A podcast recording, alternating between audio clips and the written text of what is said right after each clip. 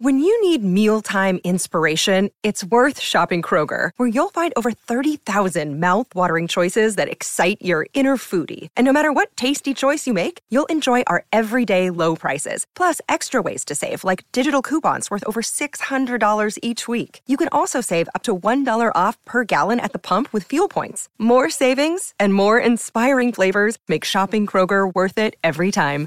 Kroger, fresh for everyone. Fuel restrictions apply.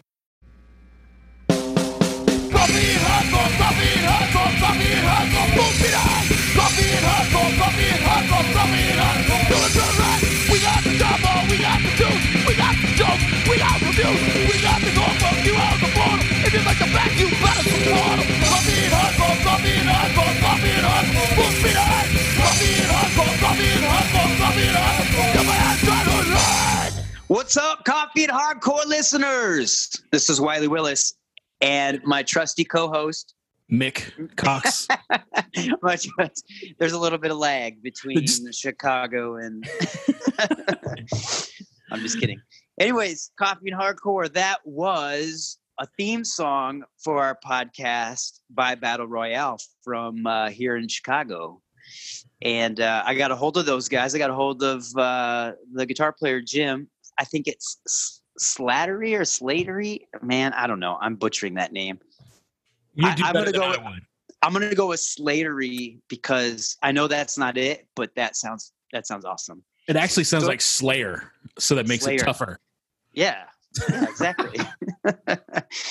but uh, they were so kind. I actually we're reviewing their newest album on Oh, yeah. Hardcore and Coffee, and I actually got tapes made. They're one of the people we got tapes made for. Um, the 25 tapes for those bands. And okay, so I know we talked about this stuff. We'll we'll uh we'll lay this all out on the table here. So Mick and I already did this podcast once. Yes, like uh, tried. wha- yeah, was it three weeks ago? Yes, about three, Three, weeks. okay, yes. about three weeks ago. So we interviewed Marshall, who's going to be our guest, who uh, later on in the show here, who is uh, adopting. Him and his wife and his family are adopting, and so they actually um, are having what, what they did, like a, a coffee thing to raise money for the adoption. Correct? They'll- Yes. We'll talk about that. Yeah, Yeah, we'll talk about that. we'll talk about that. So is our interview for that coffee in that section still? Yes, it is. Okay, perfect. So then we, we talk don't to- about we talk about the coffee that they're um, fundraising for their adoption. So, Correct. Yes. So a little of this. So stick with me. This is our first one, and since we have to redo it, I don't know what we talked about and we're keeping and what we didn't. but basically, I had to buy a new headset, a new microphone, because my headset wasn't cutting it. Uh, Mick sent me, the, you know, the the tracks of the podcast, and I was listening back. And Marshall, the guest, sounded about twenty times better than I did, and I was like, ooh if I'm going to be uh, a co-host, I better uh, drop some money on this and do it the right way. So, so I think we did that. You and I bantered back and forth, and we Yes. even did a te- we even did a test. So, and it sounds good. So yeah, hopefully, awesome. Ha- I was having some problems with the P's and the B's, but I bought a I, I bought a little. I went on eBay and bought a little foam covering for my microphone, so I think we're okay. like you're legit. Like you have the whole setup now. I'm legit. I'm a podcaster. Thanks You to you. I think you're. I, th- I, you might be a little more legit than I am. So yeah, right. You actually have. A, oh, by the way, listeners, Mick has a podcast. What? Tell us about your podcast. uh, I have. I I've got one other podcast called the Bearded Hope Podcast, and basically that's just me with either by myself or a guest, and we just talk about hope in the real world. Um, no matter where anybody comes from, uh, what phase of life, where they're at, um, how they see things spiritually, what we really want to just talk about is just hope, hope in the real world, and I think we need that like crazy right now. So uh, we talk to other folks, and then my wife and I are actually working on another podcast. This is kind of cool, um, called the been- Dwelling. I've been seeing that online. That you have videos. Yep. Yeah. Yeah. And it and it's just us kind of talking about real life in the real world um, with family and interacting with folks and just not that we aren't already extremely laid back, but it's like really laid back, just hanging out. Sometimes, Yeah, on your couch, right? yeah, on the couch or outside on the deck, whatever. But just really just hanging out and talking about life and marriage and kids and the heart and hope and all kinds of stuff like that too. So it's it's just a good fun time. So you're technically doing three podcasts. Oh yeah, and if you, but if you count, um, Your church. yeah, that makes that would make four. so how in the world did I ever talk you into doing a fourth podcast? Because this is your newest one. it is well, it's because we're talking about two of my favorite subjects: coffee and hardcore. Oh yeah, that's how I got them. That's it. but I remember when I called you, I was like, man, because Mick and I we met. Uh, man, we how did we meet? We met at a show, right in Michigan. Yeah, well, we see that's I was trying to think about that because somehow you and I started talking through Facebook, and I think it was because of Dave from Zap. I think that's how yes. things connected. And then um we were Oh yeah, talk- how did how did that work? I, I'm really honest. I, I don't know. Like, did you reach out to me about getting on the label, or did I suggest you be on the label? I think you reached out to us. I think you Mhm. that's right. You introduced us to Dave because you Yeah. Zap was getting ready to do a comp. Yeah, and I, I I loved your band at the time. You're not in that band's not around anymore, correct? It is incog. What, what would be the right word to use? There's only two of us left. So You you and Eric, Yeah, bass and vocals. yeah, bass and vocals. That's all we've got left. Um, we've got a But that couple was- guys that want to do stuff, but um, it's but just, it wouldn't be it wouldn't be to live as sons, correct? no. It, it, it might sound somewhat the same, but uh, I don't know. It's just kind of in the. Uh, it's just out there, ready to be picked up whenever it can be. so so your band to live as sons what it's it's you and eric and for the listeners who don't know you and eric you were the original bass player eric was the original singer if i am i correct yes. of Z- of zao yes. Yep. the the ultimate famous 90s christian hardcore kid band zao Yes. Those guys. yeah dude zao was my go-to that i i love zao um so that was amazing when i found out that you were the mick cox of zao um and to live as sons i really enjoyed it as well and so yeah so we became label mates Yeah. and then I got asked to do some. I think it was either three or four. I think Brian. I think it was three. I think we did. I think it was three. I think we did the we did the blamed reunion. I was asked to do the three blame shows. Yep. Um, so I did the blamed reunion at AudioFeed where we did all of the album Frail, Yes. and then we did the show with you with To Live As Sons and a bunch of other bands in Michigan in Grand Rapids. Yeah. At, what what what was that place called? Take Hold Fest. Take Hold Fest. That's right. Yep. And then we also did a show in Milwaukee. I want to say with um, Project Eighty Six. Well, I And uh, I don't think I was there for that one though. no, no, you weren't there for Oh, that one. you're That- talking about for the blame. That's right. That's right. yeah, Sorry. yeah, yeah, yeah, for the blame. That was an interesting show. I got to meet Andrew of Project 86. I interviewed him because remember I was planning on doing that documentary. I interviewed you and Eric as well. Oh, that's right. Um, yeah, the spirit filled kind of like hardcore. Yeah, well, it was gonna co- it was it was gonna come out with like the new Blamed album, but then I Right. ended up stepping stepping down before that album came out. And I know I talked to I know we had this conversation because we recorded this podcast already, but I I talked to uh, our drummer of Two Minute Minor, Zach, um, who's going to edit it all, and i i still fingers crossed think there's going to be something in the works in the far future. Oh, that's awesome. Yeah, it's not it's not off the table, but if he hears this, it might stress him out. So it's going to be in the it's going to be in the far future because he's a new homeowner, and so he's pretty stressed right now. Oh, wow. Yeah, between mixing the new two minute minor records, we got two we got two kind of working at the same time because of COVID. How what happened? You know, Right. it kind of sh- shut down production to the Michigan chapter, um, and then I'm working on the newest "What's Your Damage" with him too. So um, that kind of is stressing him out because he's a new homeowner. But back to back to Mick Cox and coffee and hardcore. I'm going down some different avenues here. Sorry. right. Um, so we met at Take Hold Fest. I interviewed you guys. We shared the same stage together in that Yeah. big uh, basketball. Pretty much skate ramp, basketball, whatever that was.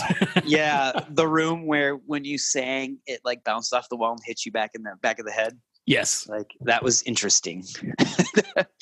that was a little bit hard to do because I was I could hear myself in my monitor right away, but then I also heard myself like a second later. And you and you and you went three. I mean, you were in three bands that night, right? It was the Blamed, October Bird of Death, and Two Minute Minor, right?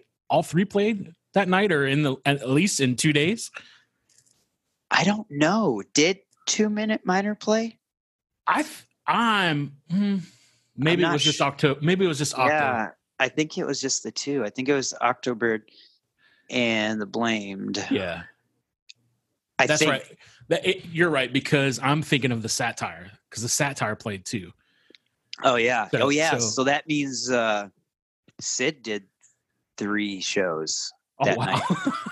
I knew Yeah. somebody did three shows. Yeah, he played guitar in Satire Okay. and Octobird, and then he played bass in the Blamed. wow. I know. So so that's how we basically met in person. That's how we met each other. Was at that show. With, you were in To Live Sons, and I was in six bands. Yes. but that was that was a good time. That was good meeting you. I hope we can do it again too. Oh, I mean, we've talked we've talked a lot since then. I was even on your uh, your uh, your Bearded Hope podcast. Yes. Yeah. Last And- year it was a good time. Yeah, and I did the uh, the logo for you. Yes, which is killer. Which I'm working on shirts Thanks, for man. that soon. So Oh yeah, yeah, yeah. Yeah, they're killer. So I appreciate that. no problem. I have a I have an outline here, but we're talking '90s basketball and nostalgia. Okay. Okay, because everyone knows that '90s basketball goes with hardcore and coffee. Right? We all know that, right? Sh- sure. so basically i've been going through like this has been going on for the last like five years i'll be 40 in march and i've been kind of like reminiscing on my you know nostalgia and i went and oh man this is so crazy i went and bought this toxic crusader do you remember toxic crusaders Yes, I do. the cartoon of the toxic avenger basically Yes. Well, that was one of my favorite movies and cartoons when I was a kid. So I about six years ago now, maybe five years ago now, went out and bought well online toxic the Toxie, you know, from Toxic Crusaders. Right. I bought the action figure and I got it in this encasement in the original package. Dude, I dropped like I dropped like 350 bucks on it. Oh and it's actually not funny it's sad but because i bought it and i opened it and i was like yes and i was so stoked to have it but really it's just been sitting by my record player with all my comic oh. books Oh. number one issue of toxic avenger and judge dredd and all these other comic books from my childhood so i'm i'm definitely suffering from 90s nostalgia right now Okay. so let me drop this story on you real quick All right. And my lady doesn't know about this. We're getting married in October. We're, we're getting married in October, and so we're trying to save money. So this is where the story comes in, and she will be finding out on this podcast. So Oh maybe this, so maybe maybe this is my way of like letting her know the backstory while asking for forgiveness. I'm gonna have to do counseling like Yeah, later on for this. Exactly. Hey, uh, do you think you could do some marriage counseling for us? Remember when, I- remember when my my '90s nostalgia hit me pretty hard? Yeah. it's uh, it's financially it's burdening us. Um, no, but anyways, so when I was a kid, these came out like '92 or '93. I know you're a little bit older than I am. Uh, you're like five years older than I am, I think, right? Yeah. Yeah. Yeah. Okay. So I don't know if you were like into this stuff because what '92? How old would I have been? I would have been like 12, something like that. Yeah. I was I was a I was a junior in high school. So Okay. Yeah. I, I think my junior year would have been like 97 something like that. Okay, so so I'm like 12 years old, and these Reebok Shaquille O'Neal Shaq Attaq shoes come out. Oh my. And I remember I get I got these basketball magazines. I was a huge basketball, baseball, football, hockey nut. Probably 91 to 2001. That was my whole life. And after 2001, I was just like, man, done with sports.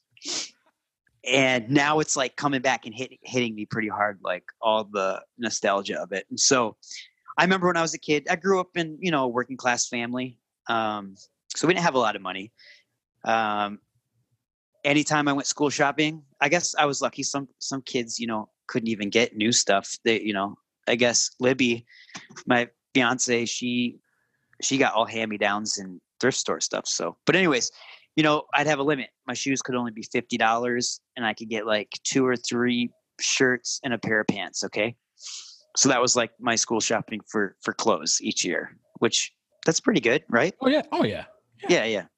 But these Shaquille O'Neal shoes came out, and these things were like I don't know, like 120, 130 bucks, you know. And to me, that was like untouchable. Like I, I could if I I wouldn't even think about asking, you know, my grandparents or my parents or whatever for the money. I was partially raised by my grandparents, so ask them for the money. Like that is just insane. Like you know, the answer is nope. Go mow some lawns. You know, Right. Right. um, but I wanted these shoes so bad. And I remember mowing lawns, doing chores, and doing all this stuff. And I ended up doing something really stupid. So I lost all the money. Um, I don't know if I want to tell. Okay, I'll tell you. It's really bad though. no, I'm, I'm not going to say it. All right. You know what? I'll say it. I was 12 years old, so I was a bad kid. So I really wanted these shoes, and this is a terrible story, and I feel so bad for doing it, but it's true and it happens, so I might as well embrace it. Um, I wanted these shoes so bad. I was working for them, but instead of actually, you know, grinding down and, and working for them, me and this other neighborhood kid, we broke into this rich kid's house who lived in the neighborhood and his parents he was kind of he was kind of a turd back then like you could tell he was rich and he let you know and he always had like the newest basketball jerseys the newest like shoes he'd always have like a new basketball like a brand new like awesome basketball hat like just like all the stuff we wanted as kids but we couldn't afford or get you know Right. and he always had like the authentic jerseys with the stitching and we had like those champion ones that were like ironed on do you remember those Oh yeah. Oh yeah, like like the ones for like 50 bucks.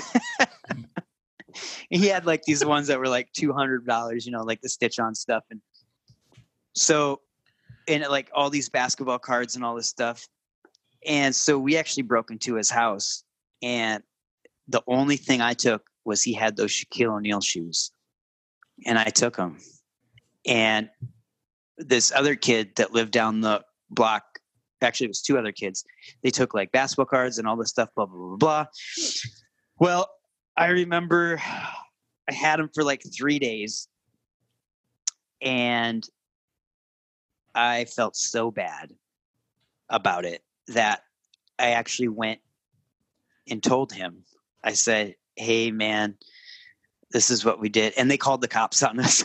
Oh so the cops so the cops come i gave him back too but i guess he was upset which I, he has all right to be upset you know we shouldn't have done that. You know we were 12 but we still should have known better.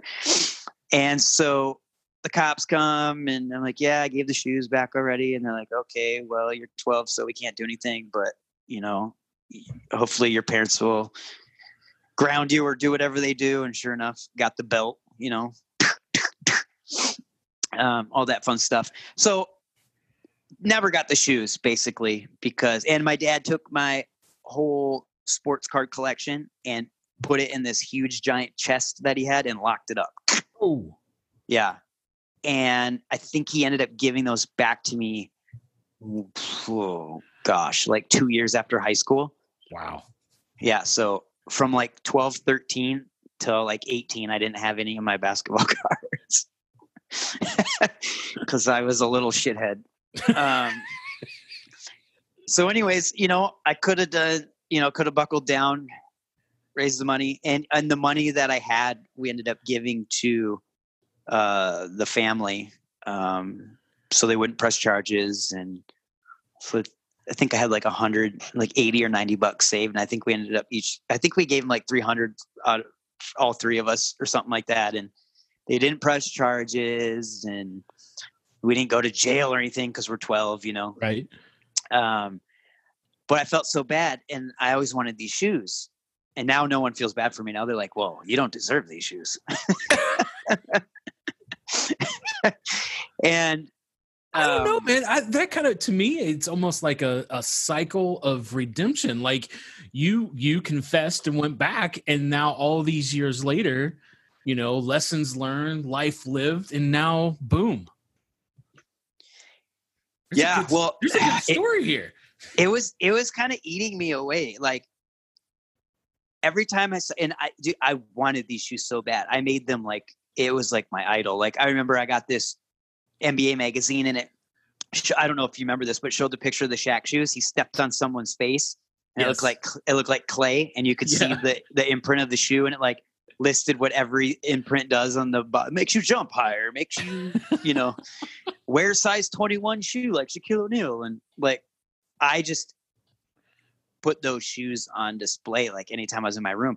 But you know, uh, when I left my room, I'd I'd hide them in my toy box because I didn't want my mom or dad being like, "Where'd you get those shoes?" You know.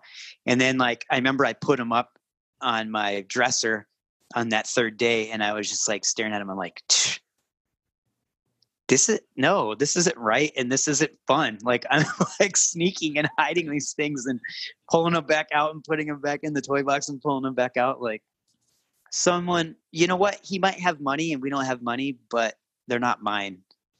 They're his and what we did was wrong you know? So Right. yeah. But i was kind of a naughty little kid. I was i was bad at i was bad. I was really bad at that when i was a kid. It stopped when i was probably like 14 or 15 um i realized okay i can get in like actual trouble now Right. like the older I get, I should probably chill out on this.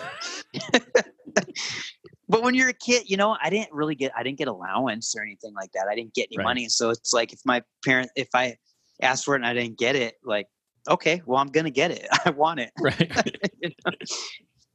So I guess that's what I kind of did with these basketball shoes. So maybe I didn't learn a lesson here at all. I was like, I don't really have the money for these, but I'm gonna buy them anyways. so did So you it- get them? I did. Uh, yeah, finally got them, and I got them in black. That's the color I always wanted them in was black, but I stole them when I stole them. They were white. They were the white ones. I don't like white shoes. I never really liked white shoes, but Shaq and Penny Hardaway were my favorite basketball players as a kid, and um, Charles Barkley was another one. Karl Malone, the mailman. Um, I was never really into Michael Jordan. I didn't really like the Bulls. I like Dennis Rodman, Isiah Thomas, uh, Joe Dumars, and uh, Bill Bill Laimbeer on the Pistons. Those were they were my jam. I liked them a lot. You liked all the bruisers, is what you did. Oh yeah, even in hockey, I like the Bruisers. Yeah. Right. Yeah. Um, but so so basically, yeah, I got these shoes. So I bid on them on eBay, and it was like this. I was bidding with like two, three other people, and I was like, okay, if I lose this bid, I'm not going to bid anymore. Sure enough, lost the bid, up the bid.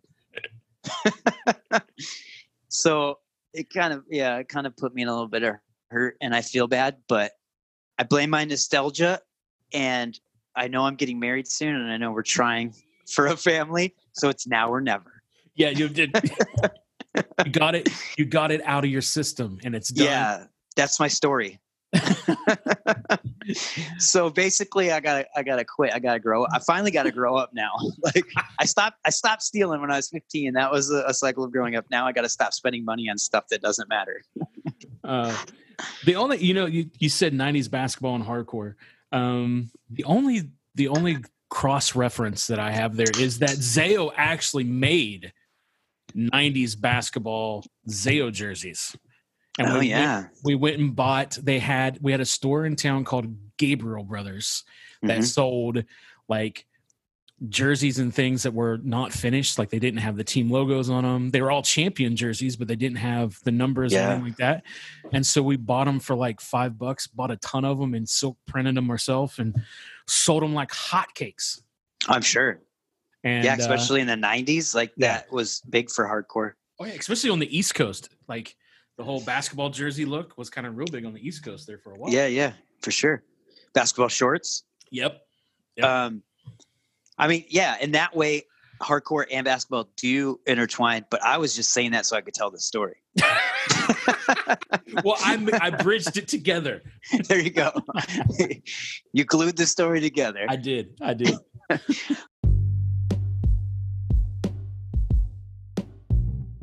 All right, so now we have the one and only. He's a rad dad. He's a cool husband. He's the former singer and lead guitar player for the parent punk band Parental Petulance. And now he's getting ready to step forward into his brand new adventure. Him and his family are looking to uh, adopt. And we wanted to sit down and talk to him for a little bit. The one and only Marshall Brown. And just a quick note Wiley's mic acts up a little bit during this interview, but I think we got it fixed out, fixed pretty good, and uh, it sounds pretty good. So here we go, the one and only Marshall Brown. Marshall, what's up, brother? Hey guys, yeah, just just hanging out. Looking forward to uh, joining in on this podcast. Awesome. So, th- yeah, this is my first podcast ever hosting. So, I guess let's just get into it.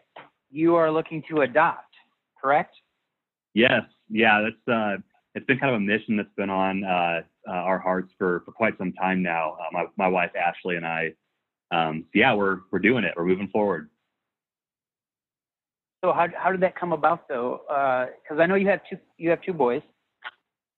Yeah, um, so uh, uh, Ashley and I started dating back in 2006, and uh, um, you know, our eyes having our, our eyes on getting married, and that was something that we talked about even way back then. That you know, there's just a real need in the in the world that we live in for uh, for kids in the the foster and adoption systems, and uh, Yeah. you know, it's, it's just it's something that we knew we wanted to do, and we just weren't sure when. So we got married in 2009 and uh, we we now have uh, two two sons, like you mentioned. Uh, they're they're five and seven years old, and uh, you know things just kind of things kind of lined up here recently uh, in the last six months or so, and just made it really apparent that this was the right season to uh, to pursue adoption. So so we did it. We're uh, kind of we got things set in motion, got our got our, our eyes set on that prize, and we're moving forward with uh, hopefully giving a, a loving home to uh, to a kid who needs one. So, you're doing a, a kind of a donation thing, a raising money kind of thing through this coffee company. Yeah, Talk, talk about that a little bit. Yeah, so um, we were uh, we were blessed to be given a uh, matching grant through uh, an organization called LifeSong here in Gridley, Illinois. Um, they agreed to match up to ten thousand dollars in uh, donations that were that were made towards our uh, adoption fundraising, and we found out later that LifeSong actually works with Gobina, and so all all the sales um, through our Gobina account. Uh, the uh, the the profits from that go to our LifeSong account and just continue to help build up that that matching grant. And uh, so yeah, yeah, that's what we're doing right now. We're we're we're pushing this uh, this coffee thing, hoping to raise some more funds to uh, to help us out with this adoption process. And uh, Mick, I'm new at this. We'll put a link, right? People Oh, yeah. go support. Totally. We'll put a link for uh, for everything. We'll we'll put up a link for the coffee. We'll put up a link for the uh, just to give directly into uh, the the Brown Fund and uh, and help out as much as we can. Get the word out. Yeah, because Mick and I, we went and bought some coffee because we wanted to do a little review on it um, and support you, of course. I know I bought two bags. I think Mick bought two bags, right? Is that correct? Yes. I was gonna say I got Go the ahead. espresso and the dark chocolate. I got the espresso for my lady, and I got the organic blend for myself, the medium roast. Nice. whole bean, yeah. So I actually brought some with me because because I knew I was coming from work because I worked at the roofing supply company today. I worked there on the weekends, so I actually uh, brought some and iced it. So I'm gonna Ooh. try it while we're talking in a little bit. Nice. I've got a uh, cup of the espresso as well that I did as a pour over, and so far it's been re- yeah, yeah, yeah, and so far it's been super smooth. Now, Marshall, did you try this coffee yet? I have not. Oh, come on. Are you a coffee drinker, Marshall? Man, I yeah, I feel like I'm in the totally wrong place here because I'm actually not a coffee guy. I'm more of a I'm a I'm a cream and sugar with just a couple drops of coffee in it kind of guy. Woo! I like mine dark. I like medium roast, but I like it with nothing in it. Yeah. Now I, I can I can relate Marshall because I like I like cream and sugar in mine. I actually probably like a little bit too much cream in mine. Um, but uh, my wife got me hooked on coffee because I would never drink it, and then she kept pushing, and I, I finally tried it, and then I became a, a total coffee snob. So Marshall, we're not going to hold it against you that you don't drink coffee. That's all right. I appreciate that. Yeah, Um, sorry. We'll get better at, at rambling probably and not do as much later on once I get better at this. But Marshall, I wanted to ask you, like, um, what what sparked um, this whole you know this whole thought process for you and your family to adopt? Like, what was it that actually sparked it for you? Or like, yeah, we, like I heard you kind of said that you guys have always thought about adopting, even before getting married. So, so what was it like that just like, yeah, we need to do this? Yeah, so so two things uh, specifically. Um, one, uh, we we are a Christian family, so uh, it's really prevalent throughout the the Bible as we read it that uh, it's, it's God's heart to uh, you know take care of the you know the least of these, the the orphans, the widows, and and all that. So um, you know there was the the the leading in that direction uh, first and foremost, and then second like I said, just observing the world around us, man, I, it, we were shocked as we started having conversations with people, just how deep the uh, um, the the foster care system, the adoption system, just affects people. Uh, I mean, once once we put the word out that that was something that we were interested in pursuing, people just came out of the woodwork to let us know, you know, hey, I was adopted, or hey, I was a foster care kid, or you know, we had foster kids, and uh, it just it it amazed us how how deep the need really is. Um, as far as the, the the particular timing in our lives right now, uh, I actually uh, came out of um, the uh, industrial construction world. So when we had our our uh, two biological sons, um, I was working like you know 80 hour weeks, and I was never home, and I missed out on a whole lot of stuff with them uh, in their their newborn stage of life, and uh, you know, my wife and I, you know, adoption was on our heart, but we didn't want to uh, bring a, a, child, another kid into into that environment. So we were kind of waiting to see, uh, you know, where life was going to take us and how God was going to lead. And fortunately, um, you know, the career path changed, and we're in a season of life right now where things are uh, significantly slower and easier. Um, you know, finances kind of lined up the right way. I've got a lot more time available, and it just became abundantly clear that you know, God led us into a season to uh, to really move forward with adopting, and we can give the time and attention that's really needed to make this thing happen, and you know, and, and hopefully uh, be a success story. Wow, man, that's awesome. We we have some connections with some uh, families that um, are um, uh, they do the fostering care, and uh, our church actually sponsors one family uh, down the road. They've got like um, they live on a farm, and so they've they've opened it up, and so they have like five or six foster kids, and they've actually adopted three of them, I believe. Oh, Um, awesome. and then uh, a family that we that that I actually work for, some that owns a coffee shop, and they go to the church. They they um, have uh, been fostering, and then eventually moved into adopting the kids that they've been working with, and seeing where you know because you because when you're close, you kind of know the stories behind the scenes, like what you were talking about, like how many people have been affected by the foster care system and then adoption and things like that. You see, like just this hopelessness that's there sometimes and uh, people with a heart that can just kind of jump in and and help out and connect and help raise kids that that's beyond amazing. Yeah, one one thing that we learned uh, just so far along the way too is uh, you know something that we didn't go into this uh, being mindful of is uh, you know we're not just welcoming a child into our lives. We're hopefully welcoming um, a birth mom and potentially Yeah. the uh, the dad as well. So we're we're really looking forward to the opportunity to you know bless the the adults in the situation too, and just be invested in their lives and and hopefully you know lead them lead them down a better path as well. Okay, so if you adopt, you said you still want the biological parents in their life. Yeah. So um, the depending on how you get matched uh, or who you get matched with, the uh, the the family who is um, uh, adopting their their uh, their child out, they they kind of they make the decision on how much involvement that they want to have in the in the kid's life going forward, and uh, so we're we're really hoping. So far, it seems like uh, any of the opportunities that we've been uh, presented with the the birth mom does have at least some interest in in remaining connected. Um, so yeah, we're looking forward to that opportunity to to you know foster that connection and you know nourish that. So we're we're not just completely removing the kid from the, the biological uh, aspect of their uh, their relationship, but actually we're hoping to to uh, you know encourage that to keep to keep that biological connection and so they don't lose that that part of their identity. Marshall, I, I you know what's cool is I know I know from uh, just connecting with you guys on Facebook and in different ways, uh, your guys' heart uh, for kids one uh, to the point that you have a parent punk band at one point, which is so awesome. in Yeah. Yeah. yeah, talk about that a little Yeah. bit.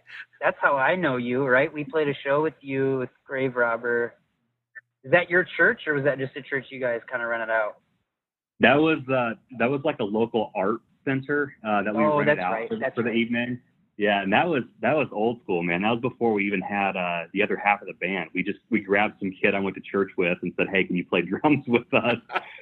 what what year was that? Was that like three years Oh. ago, four years ago, Oh, it was no, it was way longer than that. Yeah, that was five years ago? like five or six years ago. Yeah, yeah. I think we were. For, I think Octobird was just first starting, so that sounds about right. Yeah, yeah. Yeah. so that that band, um, yeah, we were we we coined uh, uh, the term that we're a parent punk band, and uh, we just we wanted to create music that was fun and relatable, but you know most importantly honest.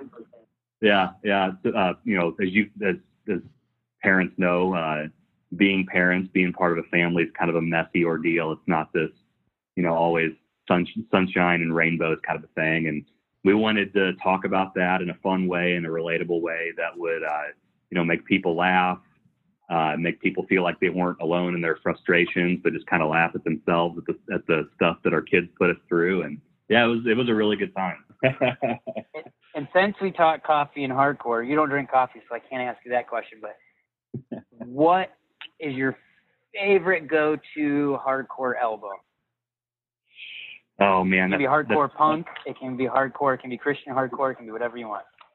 Yeah, that's super tough. I'm actually I'm I'm much more of a metal guy than a than a hardcore guy, but I do love hardcore No, too. this is this is a Um, hardcore podcast. there, I know, I know. um, I so when I was in high school, I, I loved uh, Seventh Star. Um, and so some of those older Facedown Records uh, bands. Mhm. So yeah, I would probably um, I'm drawing a blank on the the album name, but the the first Seventh Star full length would probably be my my go to answer for that question. Well, I I, You know, what was he's talk- you know what he's talking about? I know what he's talking about. I'm trying to remember the name of it, and but it's hard for me to remember the name because I have a hilarious seventh star tour story. if you want to hear, Okay. yeah, of course. um, uh, back in the day before I was married and before um, I uh, let's see, before I started full time pastoring, I was actually uh, living in a warehouse type building in Parkersburg, here where I live, and uh, Like it was all, no, like um, my uncle owned the building, but I he let me have the top floor of the warehouse so I could uh, kind of watch over the building because it's kind of in a bad part of town. Um, but I would have bands over all the time. They'd always call me and be like, "Hey, we're driving through West Virginia. Can we stay with you?" And I was yeah, I was like, "Yeah, go ahead." And so I was good friends with the guys in A Love for Enemies, and they were on tour with Seventh Star, and so they decided to come to my house. And uh, so we're sitting and watching um, the movie Mothman Prophecies, which the Mothman is from West Virginia, if you don't know. And so they instantly start asking me questions. Where's this bridge at? Can we cross the bridge? How far away is it from here? And I'm like, well, the bridge doesn't exist anymore, but here's where the town is. And there's another bridge that's there. And they're like, we have to play a show in Huntington, West Virginia. We're going to stop by the bridge. So they leave to go to the show and they told me, we'll probably be back around one or two o'clock. Is that all right? I say, I don't care. Just go ahead. and Just uh, let me know when you get to the to the apartment or to the warehouse. And so they take off and it's like two o'clock and they don't show up. It's three o'clock and they don't show up. It's four o'clock and don't show up. And now it's like five o'clock in the morning. I'm like, where are these guys? They show up about five thirty, and they all just worn out, tired from one thing. But they totally drove for like three hours to find this bridge to drive across of it, drive across it, and they all swore that they saw Mothman. Um, but they totally went on All this of them. All of them yeah. They went on this crazy adventure to find mothman crossing a bridge down in uh ravenswood ripley west Did virginia. you believe them? of course not. I think they saw the statue of mothman downtown. That's, that's in downtown ravenswood. There's a statue of mothman. And so i think that that's, That's what they funny. saw. Um but yeah they were they were going nuts. They were like we can't believe it.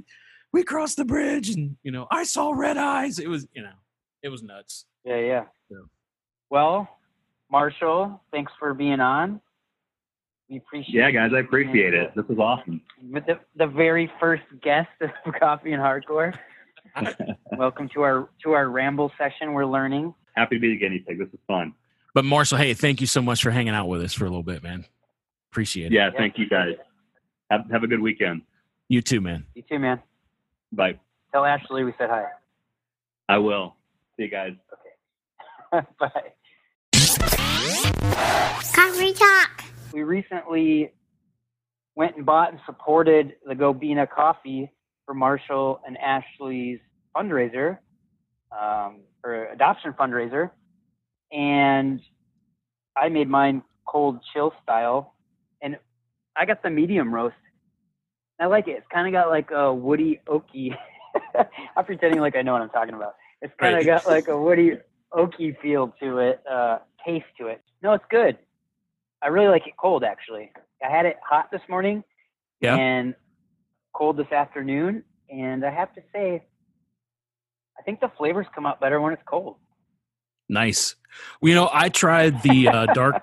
Well, no, I was gonna say I tried the dark chocolate mocha cold, Yeah, yeah. and to me, it tasted better cold than it did hot. Um, now the express the in espresso. Yes, yes, Oh. but the espresso blend I really liked. Um, and you know, it's just straight up with a little bit of a little bit of cream. It was pretty good. I Mm-hmm. liked it, and uh, you know, normally when es- with espresso, if you you know if you drink a lot of it, you're kind of jittery a little afterwards. Sure. But this this kind of didn't have that jittery vibe to it after I drank it. And yesterday, I probably drank about three cups of it, and I was doing good.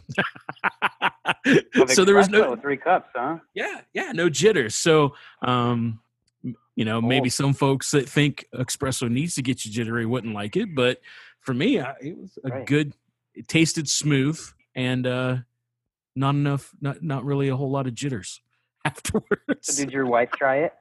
she did she liked the uh she liked the espresso better and she's the one that that's what I actually made she actually made the statement first about how you know normally when she drinks espresso she gets a little jittery after the first cup and and uh she was okay so that's kind of what made me go you know what i drink a few cups and i'm fine too so yeah, Yeah. She, she dug the espresso So bought the espresso for my lady, and she uh, said she usually doesn't get into espresso because I guess usually, and I didn't know this, it's usually not a darker bean. Is that Right. true? That's true Okay, but she said this one was like when she poured it out because she likes dark, dark, dark coffee. yeah And when she poured it out, she's like, "Oh wow, yeah, this is really dark. This is gonna be good." She dug it. Yeah, I think it's So the go the way- yeah i think it's the lighter the bean the more the caffeine so yeah For real? blend yeah the darker bean is going to have that. less caffeine so I'm, I'm learning here. uh, yeah, so definitely, you know, we'll put the links up for the uh, uh, for the fundraiser and also for the Go Bean to where you can you can purchase coffee and help the Browns out. Um, there's some good stuff on it, and there is a ton of different types of coffee. There's a ton Yeah, of tons, tons. and tons of different items too, like coffee mugs and and you got a well, coffee see, I mug, bought right? a mug. I I did, and it the unfortunately the coffee mugs do not go support Oh. the Browns, but they do go to buying uh, uh, village um, water, clean Oh, water. okay. Well, sweet. Yeah, so it's still for a good cause. And Wow, they're I- handmade, legit handmade, and they're really nice mugs. Now, See, now I'm wishing I would have got one. Well, you still can. I know I can go back and get more. They and they do have um if if you're looking to try something different, a different type of coffee maker, they do have a Chemex coffee maker on there, an eight cup one uh, I saw that. that you can get. So that'd be the pour over type. So yeah, all Yeah. kinds of good stuff's cool. on here.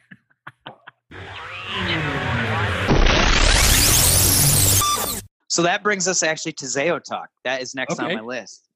and Zao is releasing Preface. That's how you say it, right?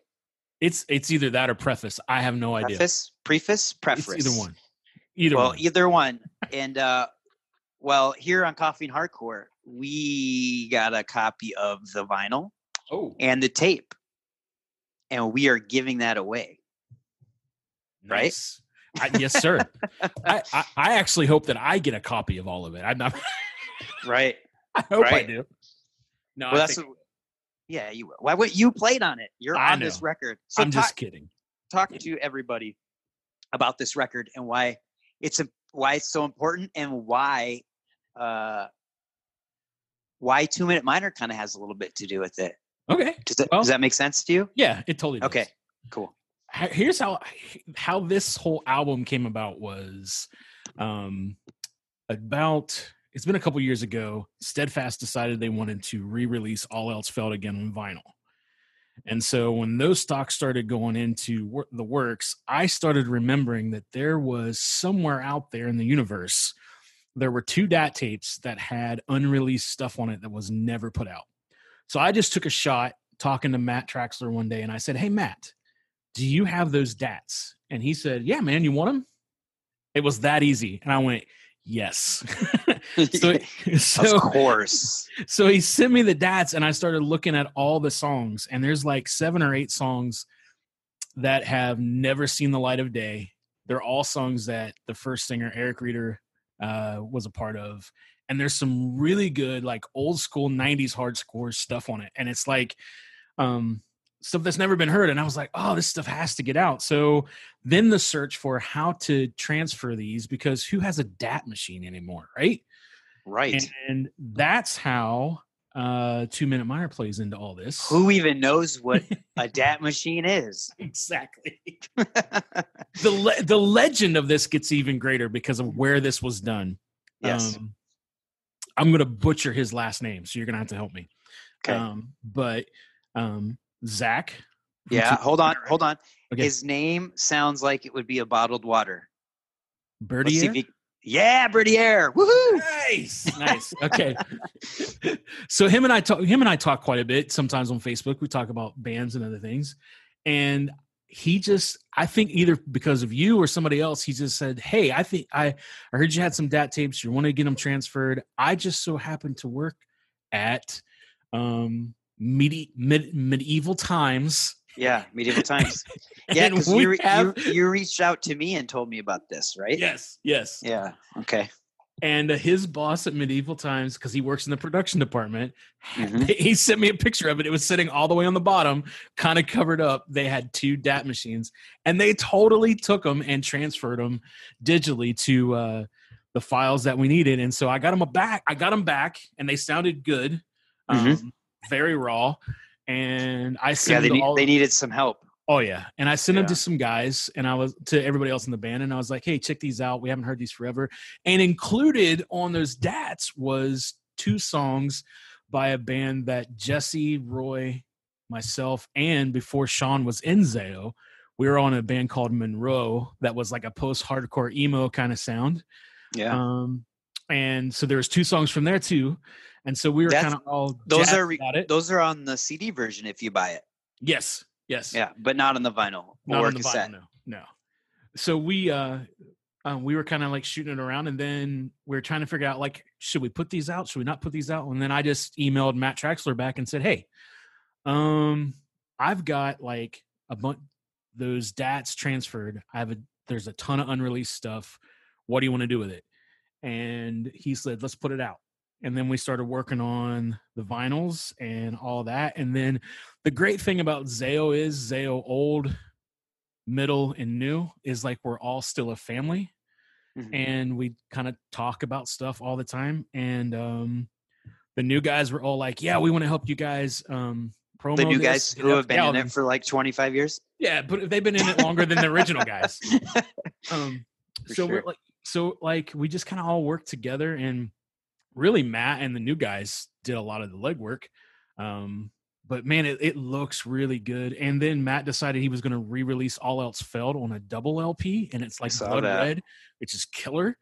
Um, I'm hoping I get one of those. yeah, I wish I wished we could have got the ice version Oh yeah, that was nice too. of preface or whatever we're calling it, but Right, right. unfortunately by the time I even got a hold of it, it was that one was sold out. Well, I, and the crazy thing was is that uh, on Bandcamp, it was like number three and number five on the top selling albums for the for pre-sales for the day. It was insane. Wow, was really? like, yeah. I was like, you got to be kidding me right now. So, That's awesome. But honestly, 2020 and 2021 is the years of Zao because there's the preface album, the All Else Elf album. Um, I don't know if this is public knowledge yet, but I'm going to go ahead and put it out there. Uh, they're- they're You're hearing re- it now on Coffee and Hardcore. they're re-releasing Splinter Shards on vinyl. They're re-releasing Blood and Fire on Ooh, vinyl. That's that's the record. Yes. And then they're also um uh new Zao's coming out with new stuff. I just saw a tag that showed how long the uh, the album was going to be and everything. So that's coming out soon. So there is like so much Zao getting ready to happen, and it's it's so cool. What a better way to end this horrible year than With a whole more bunch. Of, yes, with a whole bunch of Zao crap coming out. so uh, when we talked the first time, you told a story about Jesse, and I think that would be a great you working at the Christian bookstore and him him coming in. All right. I Um, think that would be a, I think that would be a cool uh, Okay. thing for the listeners to hear. um when I'm trying to it's it's the Save Yourself from Hell album, right? Yeah, Okay. that is my absolute favorite Zao album still. Just because it's so dark, I Oh, love how dark it is. super dark. Yeah, Um, I rem I, I was working at a Christian bookstore here in here in Parkersburg, where we're all from, and um, that album was getting ready to come out, and I had seen what it looked like, and um, you know, of course, Jesse, good friend, hanging out, you know, and all that stuff, and he was kind of in a to a, a glam kind of phase at that moment, and um, which where we are from is very hillbilly kind of. It's West Virginia, so is it know, still like that? To an extent yes. Yeah, okay. um but definitely he's gonna stand out like a sore thumb. So Yeah. that album's getting ready to come out and i had well already let's let's tell people let's let's uh let's paint this picture here. So jesse he was super like rail skinny at the time. Yes. Had tattoos everywhere. He had Yes. black fingernail polish on his nails. Yes. I'm th- I, they, he either had black or blonde spiky hair it was black hair with spikes. What yellow Okay, spikes black- pretty sure. Yep. black hair spikes. Okay and then he wore eyeshadow. Eyeshadow. He had a fur coat on at the time when he came to the came to the bookstore yes. And he and he dressed primarily in all black. Yes. Yeah. Okay so we painted that picture. Go ahead. Painted that picture. So the album just dropped.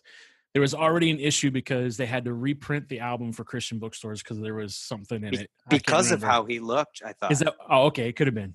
Yeah, because he had fingernail polish on, and that wasn't very Christian of a man to have fingernail polish on Of in the nineties. oh yes, um, but he he's going to come in. I like. I know he's coming because we had talked earlier. He's going to come in. He just you know because the album's in and it's in a store. That's kind of Yeah. a cool thing to check out. So he's coming to hang out, talk, and he shows up and in the bookstore, dressed, you know, dressed full glam, coming Yeah. to check out the album. Of course, I've got it and showing it to him, and everybody is just straight wigging out. So my manager's wigging out. Didn't you say they had to put a sticker over him? Oh yeah, On the a back? sticker on the back. There was definitely a sticker over the back. Yes, Over him, right? yes, over him. yeah, Because so he how comes. he to- looked. yeah, so he comes to the the the thing, and and there's a sticker on him. Um, I think that's where they put the um because they used to put stickers like buy four get one free. Yep. Yeah. they Yep. stick that over top of him, and then I think the price sticker was over top of him, and it, it was just Yeah. horrible. The Christian Um, bookstore was my place when I was a kid. I would go with my grandpa once a month, and I could go pick out one album. So that brings back memories. Anyway, sorry. no, no, but it was just it was just so funny to be there and you know talking to a, a friend who was in a band, which was a band that I was in, and everybody just straight wigging out. Um, Yeah. Well, how many records did they put out at that point? Was that two? Since Well, you've been out of it, is yeah, that their second? That was yeah, because Blood and Fire and then Save Yourself from Hell. Those were the two after Yeah. Splinter. Yep. Yeah. Man. the second one. Yep. Those are two hard hitting, great albums. Oh yeah.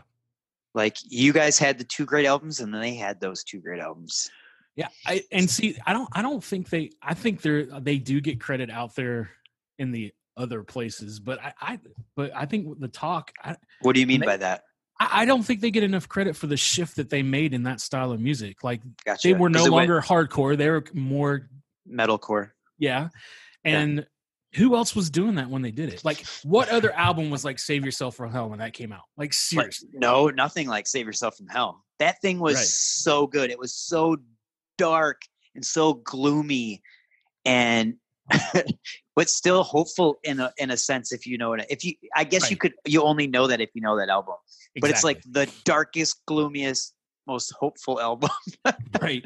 Well, it's all it's all Dan because Dan writes those crazy good. weird lyrics that in one shape it messes with you and then all and then and then the next moment you hear something that's like a glimmer of hope it's like it's so Yeah, I know. weird yeah, that album still. I went. I actually went back and listened to that album after we had this first talk. uh, The Right. stuff we had to scrap. That album still holds up for me personally. It's powerful. it's a great album.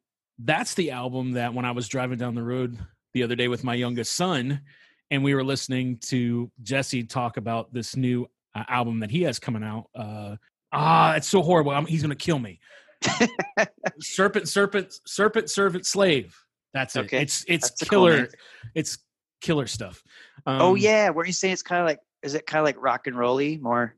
no it's like actually more industrial kind of dark Oh, okay. Stuff, maybe kinda, I yeah. maybe I don't know.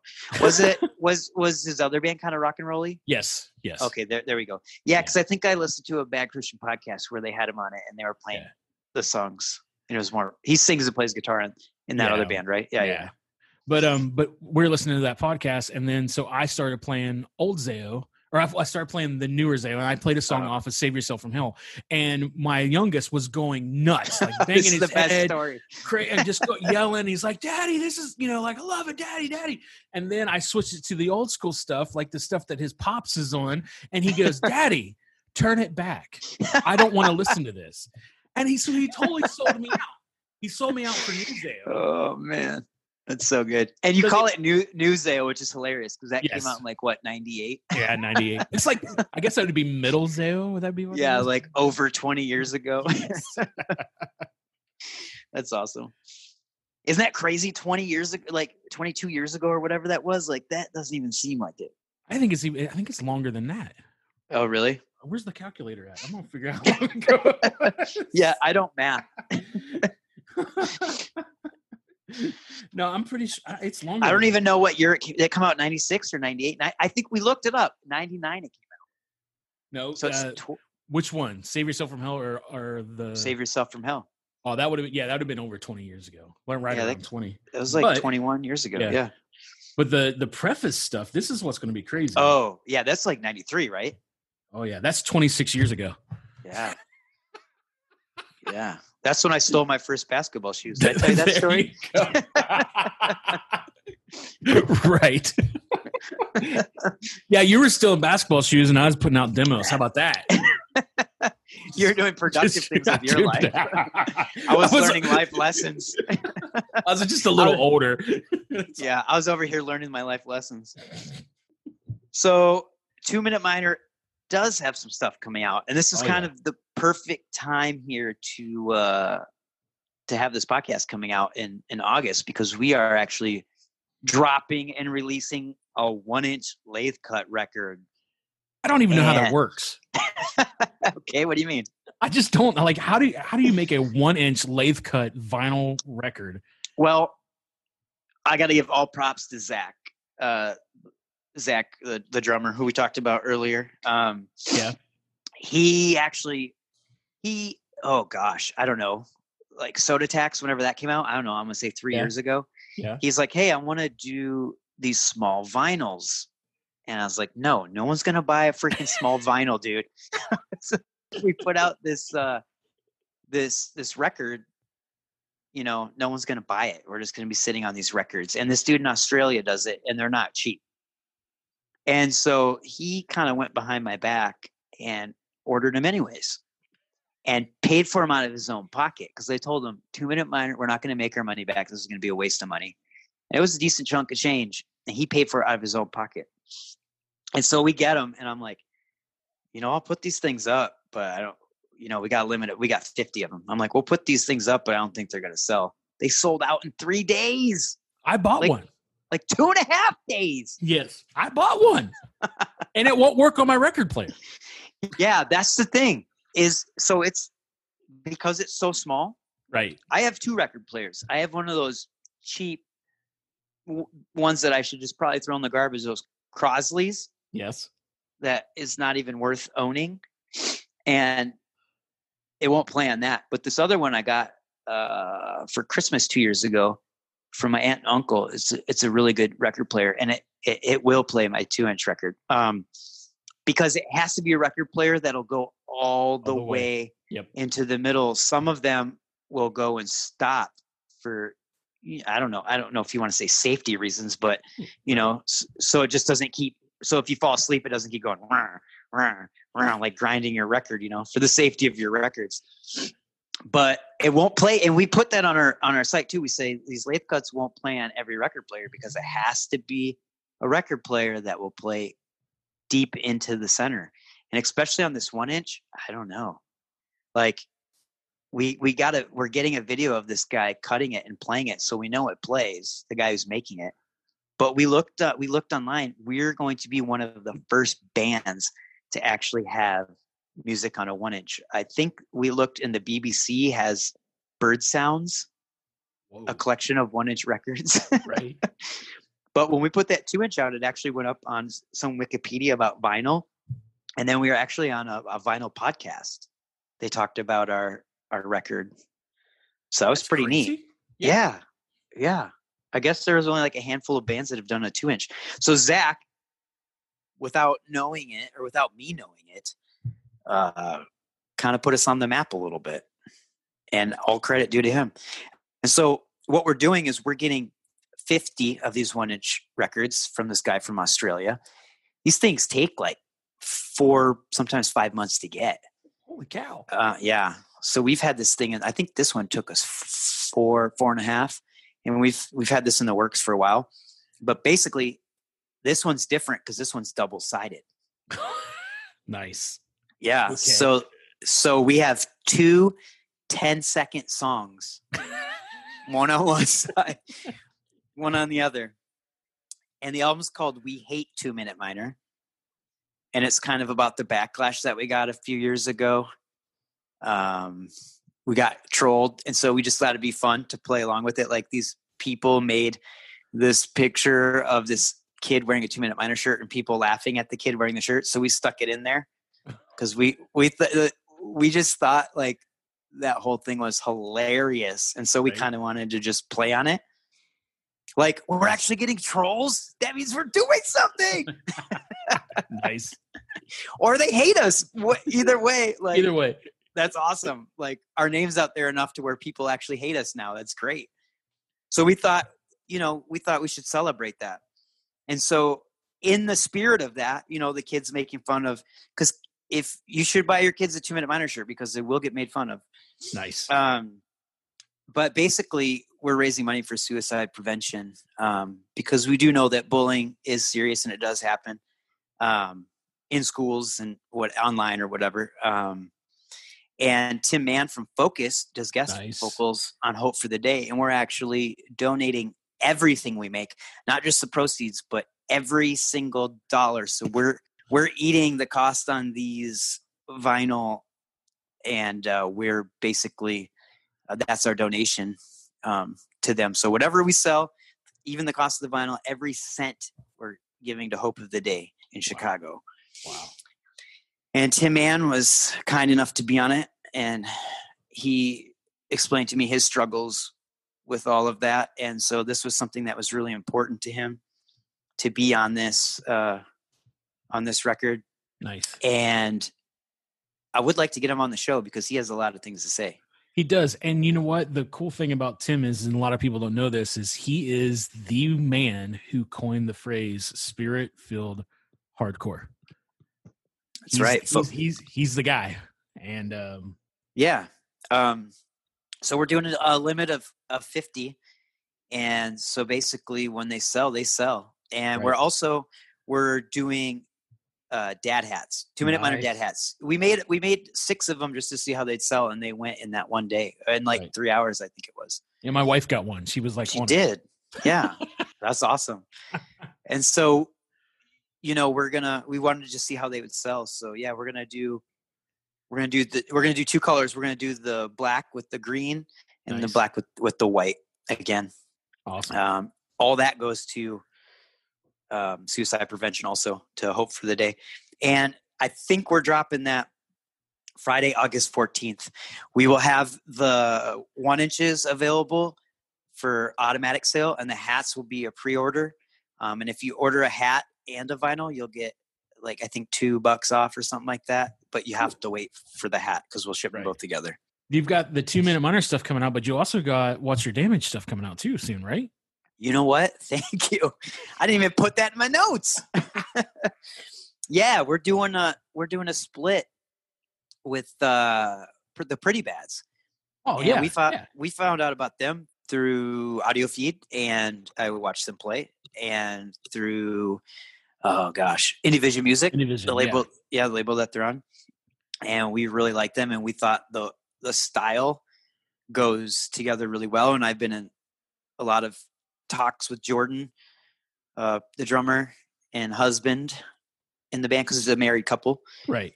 and they do have a bass player now he said. But on the record on the first record i think he he played drums and bass. And she played guitar and sang. Um, but yeah we're doing that split. And he's getting our stuff's all done. We have it mixed um, they're ready to go. It's five songs from us five songs from them they were waiting on a saxophone part. They got it recorded last friday and they're in the middle of mixing and then once uh, they give us the mixes we will get it mastered together as a full and then we will be releasing that. Yay! I do want to talk a little bit about the coffee and hardcore theme because Okay. i feel like i'm a little scatterbrained and i cut that a little short. So i reached out to jim and because i wanted to read the words to this theme and they actually did two themes i think i only sent you one they made two Yeah, you only sent me one. Yeah, yeah. they made two 30 second themes and the one that i sent you is the one i really really liked Okay. I trust you because I love it. So i will send you the other one but this one is the best and the words are well the words that he sent me because i know it says coffee and hardcore coffee and hardcore full steam ahead but like the meat the meat of it the real the words are we got some java we got some tunes we got some jokes and we got reviews. We got the cure for a few hours of boredom. If you like the bands go and support them coffee and hardcore coffee and hardcore. So i was thinking you know what? Maybe we should put both of them in there at the end at the end of this podcast and we should see which one people like better and see if we made the right choice because if you like the other one better people it doesn't matter we're sticking with this one but we want to hear right. if right. if we messed up or if we did good so i'll send you both and we'll put both we'll put both of them at the end there Okay. Well, yeah, we can do that. No problem. Yeah.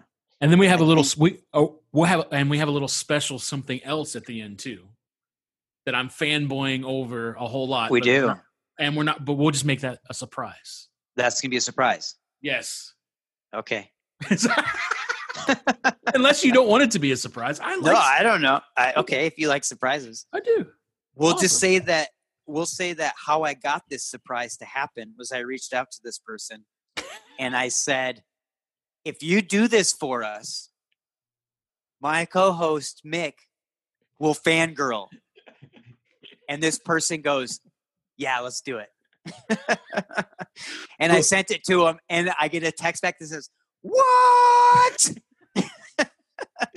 the funny thing is is that you sent that to me and I messaged Eric Reeder because Eric um the, the original singer for Zao, he uh, doesn't live that far from me, but Don't give the Um, secret away. I'm not. I'm not. I'm not. But Okay. he, he and I both are really dig um, the This band. person? That, yeah, this person, the band that he was in, and all that had a huge part in our uh, in our teenage lives. Uh, but um, I told him, I said, I felt like Steve Martin from The Jerk when he finally gets his name in the phone book, and he's like, "I've made it! I've made it!" and then the guy starts shooting at him. Yes, that's how I was like. That's how I felt. I was like, I have done it. I could be done with my life. It's all over. I have. Com- I, I have This person It. said their name, the name of the band they're in, and my name in the same sentence. That's I have awesome. made it. I've made it. Uh yeah. So that's pretty pretty sweet. I'm excited about that. That's cool. That's cool when you like a band, when you grow up listening to a band, you wear their t-shirt, you buy their vinyl, you support them, you listen to them, you know all their songs, you went to their shows, and you find out that they're actually cool people also. Right. Like that is huge because oh man. I won't say I won't say who this person was, but I looked up to this person and I actually met them for like, oh, I don't know, maybe like 40, 50 seconds. And I was like, oh, it just sucks though, too, because someone can ruin their perception of you in that short a time. Like, and I don't know if that's fair either, because maybe they were having a bad day, maybe they were off, maybe things happen. But it's just crazy that we can hold on to those moments for so long in our life, good or bad, Right. and just like make, make judgments of our whole life can go by, you know, 20 years and we're like, oh, that person sucks. Because for 50 seconds they were shitty to me. You know what I mean? Like, right. Right. I don't know if that's Uh, fair either. Yeah, we can we can we can still talk trash about people if that's how they acted. No, I'm just kidding. but I mean, maybe I'm not saying I'm anything to write home about, but maybe just at a show or in my friendship, maybe I did something like that too. Like Right. someone's like, "Hey, this is my friend," blah blah blah, and I'm like, "Oh, hey, what's up?" And they're like, "Oh, that person sucks," you know.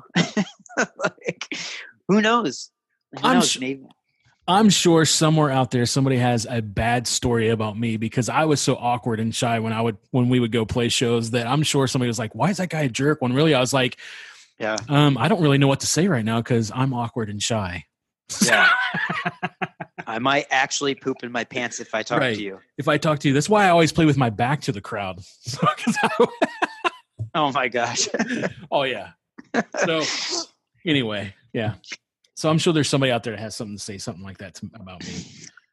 yeah but this person and these people i guess i don't know all of them but this person is uh lives up lives Yeah. up to his name he's a good Oh, yeah. guy Oh yeah. uh in one of the greatest hardcore slash um crossover bands ever Oh yeah. thrash maybe crossover thrash i would call Yeah. it Oh yeah.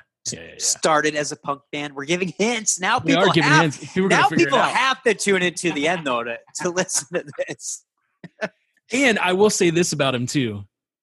The man has somehow figured out the formula to the fountain of youth. Yeah? Because I saw him in 1993 Mhm. play a show.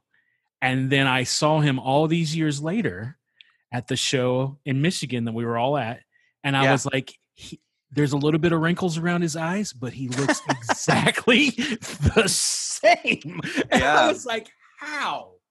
How? right Uh, So, yep. Well, that person, if that person listens, is is going to really enjoy that. Nice. That you said that. Another awkward moment brought to you by Wiley Willis.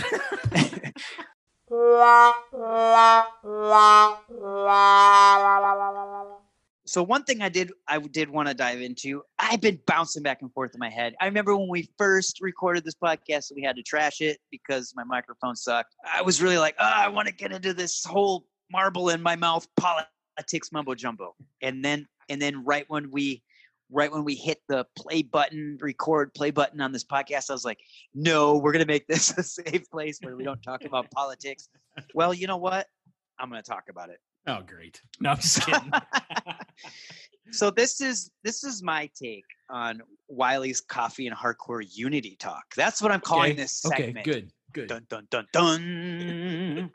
so basically, online, of course, of course, it all starts with online, and even in person. Uh, I have been having people tell me that I need to stand up for what's right and what I believe in. This is a true story now. When all this stuff hit, and everyone knows what all this stuff is, um, I actually had people reach out to me and they say, "Hey, we need you to print this." I don't know. They, people really did this. We need you to print those uh, anti-racist goon crew badges again. And I said, "No, I'm not. We're not going to do that, but we'll do something else." So I ended up printing those hardcore unity ones, and uh, we gave all the money to charity, and we did a pre-order for that. And I just had people saying, "Hey, friends and people who listen to our music say, hey, I, I think you need to really, you need to say something. You need to have a voice." And and the first thing I said to them was, I feel like this isn't my time.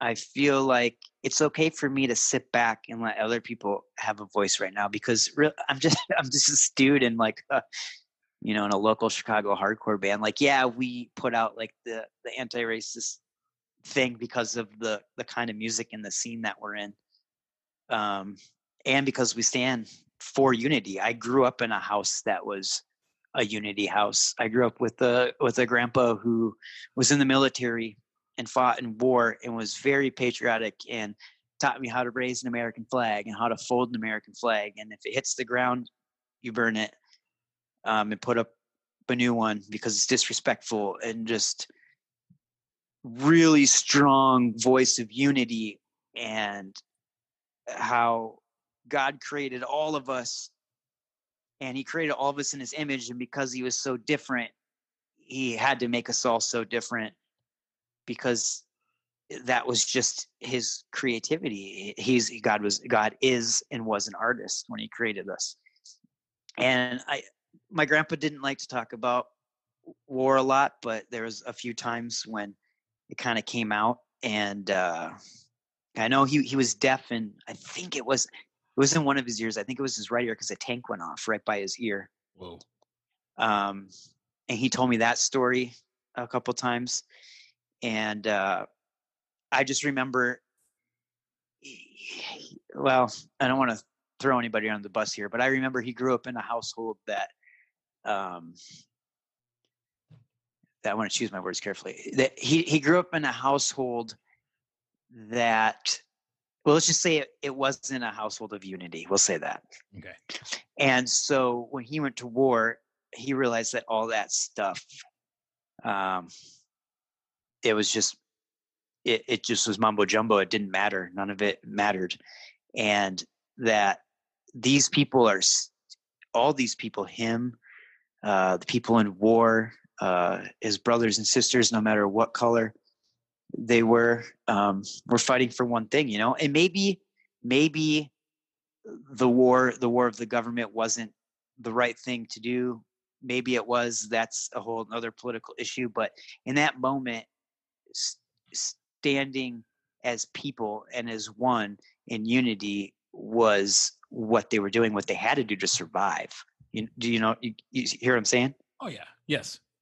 like they had to survive as people, as a unit, and it didn't matter what color you were. That was the last thing that was on your mind, what color you were. And I think that really opened up his eyes and was one of the reasons why he raised me in a unity household and why he was so so you know militant about it in the sense where he reminded me almost every day that we're all beautiful no matter the color we are because we grew up in the up in iron mountain and so there's not a lot of diversity in iron mountain but he made sure to to let me know and to make sure my eyes were open um, for when i actually went out into the real world Right.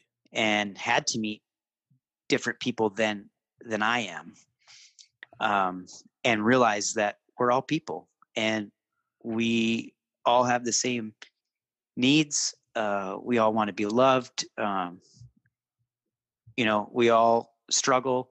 We all have issues, um, but we're really just people. And so it really drives me crazy when I see this division, when I see the far right and the far left um, going at each other. And when I try to be a moderate in the sense where I try to put myself in the middle and look at things before I make decisions, and I get yelled at. I've gotten yelled at from my friends. I've some friendships have been ruined online and in person um, because of where I stand, because of my unity line, and because I I won't be bullied into um, I won't be bullied into what's the, what's the word I'm looking for? Bullied into I a position or Well, not necessarily position because I'm not gonna I'm not gonna be true to a party and follow everything they say because I don't think Right. that's what you should do. I think you should have your values and your views, and if they differ from the parties, I, I see a lot of people just standing with that party hand in hand because Right. Yeah. that's their thing and they're blinded to everything else. I Right. what I was looking for is I won't be a radical. okay. Yeah. Um, I consider myself a moderate, and that doesn't mean I don't have issues on this. This doesn't mean I don't stand up for people. It doesn't mean I don't stand up for what I believe. And that's one thing that really hurt me as a guy that I know and that I work with. He he had the audacity to say this online too, which he wouldn't even say it to my face. Is he said there's and he said there's some people who care more about the unity message who are just using it to sell records than will actually bunker down and make a difference. And I was like, what? like, is this real? Okay, just because I'm not a crazy far left radical like you are, doesn't mean that I don't have a message. My message is unity. Just because it's not the same message as yours, just because you're spreading division, which he is, doesn't mean that I don't have a message and I don't believe in something. Right. And for him to say, "Who does he think I am? REM?" Like, I don't. like, what is he saying? Like, I, I'm choosing a message unity to sell records. Wrong. I've been listening to unity music my whole life. I've been listening to the specials. You know, I've been listening to unity punk rock, Operation Ivy. Like, that's the kind of stuff I love and I listen to, and it just doesn't make sense to me why he's trying to bully me into his position. And I've noticed that from from both far sides, Right. from both extremists. Um, and it's just getting out of control. It's like it's like their common enemy is the moderate. And there's no room for a moderate anymore because you're either oppressed or the oppressor. There's no in between. And I call bullshit on that because I think there's a lot of in between. I just think when you're that radical, you only see out of one lens. Right. Well, and there's a whole lot of um and we talked about this before. There's a whole lot of this if you don't agree with what I have to say or my the line that I'm bringing, um then we're going to cancel you. The, whole cancel culture thing.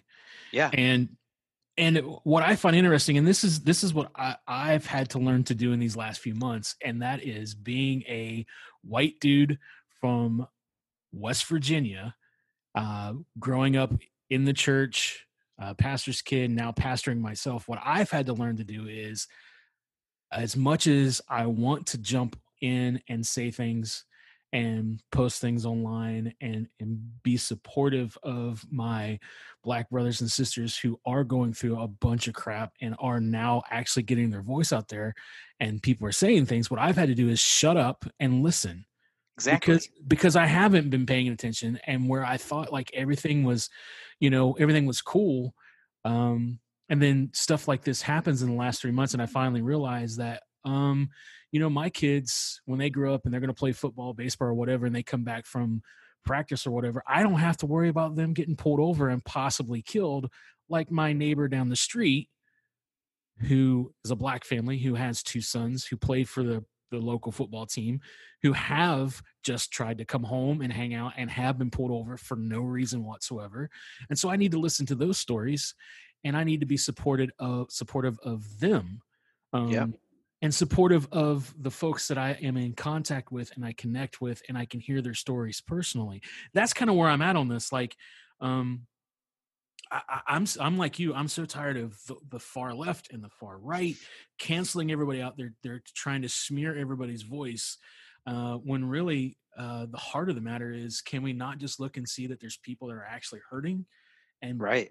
and are broken and need help and and honestly can we take a moment and look and go um this has not just been happening in the last 10 15 years this has been happening for a long time Oh yeah. We're just And- repeating history like a merry-go-round. exactly but you know it but it just seems like now more than ever and it's it's probably because of social media and all that Probably. but there's just this overreach of folks just not allowing voices to be shared and and having space to talk it out and to actually think now um do i think that there's that people should just be able to blab and say whatever they want uh I, I think that there that there's common sense in there where if you're actually saying things that are actually hurting people that can physically hurt people because of what you're saying, then I, you know, that stuff needs to be stopped. That's not freedom of speech. That's taking advantage of freedom, right? going to your cancel culture thing, I'll make this short because I'm interested in what you have to say. Is there? I just wanted to put this disclaimer in there. Is I think it's great that people are being held accountable for their actions uh, Right. when they're doing terrible things. When there's when there's rape in the industry, and when there's um, when there's people you know being pedophiles and there's people doing sex rings and there's people doing this and doing that laundering money blah blah blah blah. Yeah you should you should be held accountable for your actions. But the cancel culture we're talking about because sometimes that gets confused with the young people um because we're not the young people. Exactly. but um i do believe cancel culture in that sense uh calling out Yes. all all the bullshit and all the bad things is very important especially in hollywood where uh white men or even men in general would get away with murder Exactly. ba- yes. basically almost murder. And I think it's great that people are standing up and saying, "Hey, this has happened," and they're actually being held for their accountable for their actions. The, Right. the cancel culture we're talking about that's bad is the I'm going to take you down. I'm going to ruin your small business. I'm going to ruin you. I'm going to ruin your band. I'm going to I'm going to get you fired from your job because I don't agree with you and I'm going to call you a Nazi or a racist and I'm not even going to do my homework and know if it's true. That's the cancel culture we're talking about. Yeah, like definitely if if if there's folks, someone, companies, whatever that are doing things that are uh, hurting other people, where there's racism, racism involved, sexism involved, where there's kids getting hurt, um, where companies are are just destroying uh, communities and stuff like that. Um, that's where real quote unquote cancel cancel culture needs to happen but what we're seeing take place is if you know between individuals if there is an issue if there's a disagreement or if you do something different than the way they think you should do it it's automatically you're canceled and we're going to raise up a whole army of social media warriors to stop you to end you and we're seeing a lot of folks get hurt. So to us or to you know that's not cancel culture that's just being a jerk. Um if we're going to cancel something then we need to go go after those things that are actually legit hurting people um systems and and groups and and individuals you know th- that's they need to be put on blast and and those are the folks you know what no uh you don't deserve our business, you don't deserve our time. But you know, disagreements and not doing things the way others want you to do it. That's when we get into that stuff, that's that's just ridiculous. Because here's a good example of this, and it goes all the way back to the '80s. Okay, uh, I remember being an '80s kid. I grew up in church, so this is going to kind of be a little cheesy. All right, Okay. but I grew up in church, and Amy Grant was huge back then, right? Yes. Do you remember when she came out with the song "Baby Baby"? The super sugary pop song "Baby Baby." I sing it. Uh, oh, you're gonna make me sing it. The one that goes, it goes, "Baby, baby, dun dun dun dun Dun, dun dun, dun." dun, dun. Okay. Yeah. all right. So that song came out, right? Yeah. The church threw a fit and they canceled her because Oh, she yeah. was singing. You know, she was singing a secular song about a dude, and Oh, so they she's, threw a fit. she's Christian. Yeah. Oh yeah. yeah. Okay, yeah. okay, She wrote. gotcha. She wrote like a ton of Christian songs. I just Right. know she, uh, my mom or somebody had a Christmas album. So Yeah. So the the church so the church did what we're talking about, the bad side of this. Like that girl didn't do anything wrong. She wrote a song about her, you know, um I don't know if she was married at the time or not, but she wrote a song about a boy. Who who gives a rip? But the church threw a fit because it wasn't a Christian song. right. So that's the kind of crap that we're talking about. And I don't know if you remember the band Lust Control. This will bring us back into punk and hardcore. Yeah. band Lust Control actually wrote a song called "Leave Amy Grant Alone." So, um, so uh, that that's kind of what we're talking about. It's just this cheese. This it, it re- really is this cheeseball idea that just because you don't want to have a conversation, I'm just going to cut you completely out and you're done. I'm not- yeah. you know, you're not even going to Well, listen. and we talked about this on the first podcast that we had to that we had to redo is uh growing up in the 80s and 90s the the whole youth group church was all about fear tactics Yes. and scaring you like you better have a cd burning party or a cd like you actually burn your cds and tapes and your records uh into a fire because that's the devil's music and the devil's going to come out of that music and I lost you're gonna many do- good records. you're yeah yeah I, I mean even when we talked about uh on the podcast that that rage against machine record the evil empire i think i had that thing like 10 times Wow. Because i burned it a couple times and then you know i repented whatever they wanted you to do back in the 90s and Right. then or my grandparents would find it and get rid of it and like i said i originally i finally just wrote like christian top 10 mix on the burned cd stuck it in my drawer and it never got messed with again Um, but I, oh go ahead No, I was just gonna say, I, I, the funny thing is, is that my parents were never like that. But every single youth group that I was a part of, because my dad pastored churches, every single youth group had something like that going on. And I would come home from like a camp or something, and that I'd tell him that that happened. He would be like, "Well, why? Why did you feel like you had to do that?" Because growing up, like we listened to Elvis Presley, the Beatles, Dylan, all this stuff. Growing up, had you know always had the radio on, all this stuff.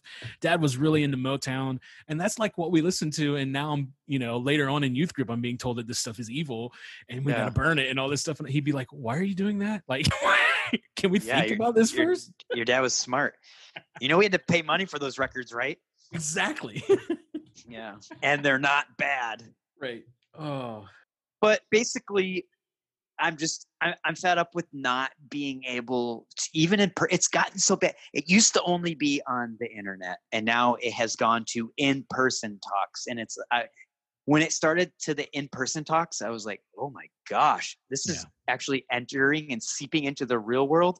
Uh-oh. That's a whole that's a whole other right.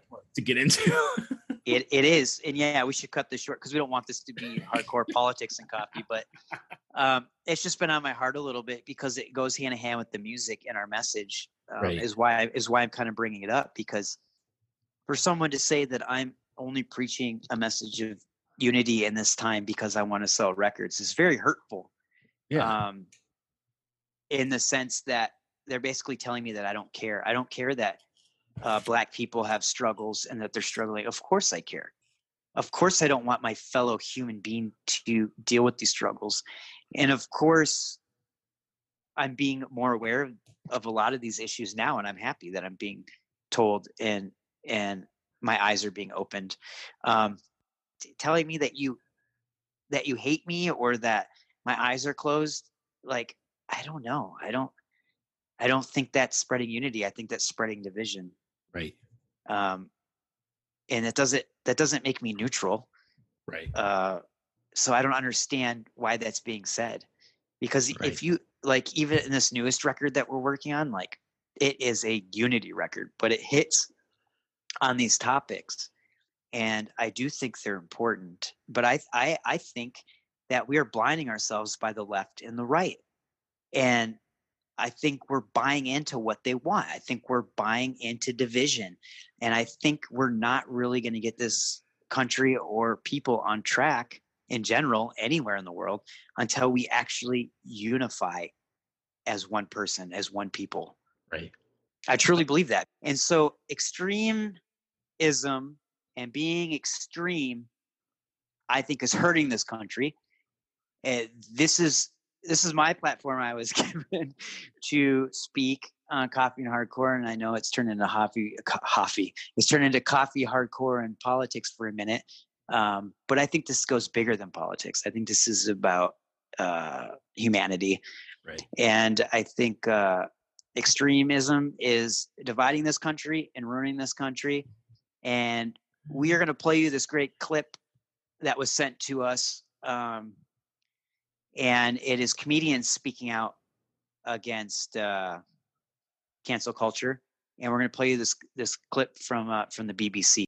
Seriously, though, we've heard a lot about extremism recently. A nastier, harsher atmosphere everywhere, more abuse and bovver boy behavior, less friendliness and tolerance and respect for opponents. All right, but what we never hear about extremism is its advantages. Well, the biggest advantage of extremism is that it makes you feel good because it provides you with enemies. Let me explain. The great thing about having enemies is that you can pretend that all the badness in the whole world is in your enemies and all the goodness in the whole world is in you. Attractive, isn't it? So, if you have a lot of anger and resentment in you anyway, and you therefore enjoy abusing people, then you can pretend that you're only doing it because these enemies of yours are such very bad persons. And that if it wasn't for them, you'd actually be good-natured and courteous and rational all the time. So, if you want to feel good, become an extremist. Okay. Now you have a choice. If you join the hard left, they'll give you their list of authorized enemies. Almost all kinds of authority, especially the police, the city, Americans, judges, multinational corporations, public schools, furriers, newspaper owners, fox hunters, generals, class traitors, and, of course, moderates. Or, if you'd rather be an extremist on the hard right, no problem, fine, you still get a lovely list of enemies, only they're different ones. Noisy minority groups, unions, Russia, weirdos, demonstrators, welfare sponges, meddlesome clergy, peaceniks, the BBC, strikers, social workers, communists, and, of course, moderates. And upstart actors. Now, once you're armed with one of these super lists of enemies, you can be as nasty as you like and yet feel your behaviors morally justified. So you can strut around uh, abusing people and telling them you could eat them for breakfast and still think of yourself as a champion of the truth, a, a, a fighter for the greater good, and not the rather sad paranoid schizoid that you really are. All right, so I sent Mick three albums to review, and we're gonna flip flop each month. He sent me three to do next month, but this is my time. Nice. And well, first, before we jump into these uh, three album reviews, I'm gonna. I didn't. This is newly added to the coffee and hardcore um, setup list. So Mick was not sent this, but I want to know what your three guilty pleasure bands, solo artist, or album go to is, and you need to be real about it. Oh, are you serious right now? I'm serious because I wrote down three, and Okay. I am not proud of them.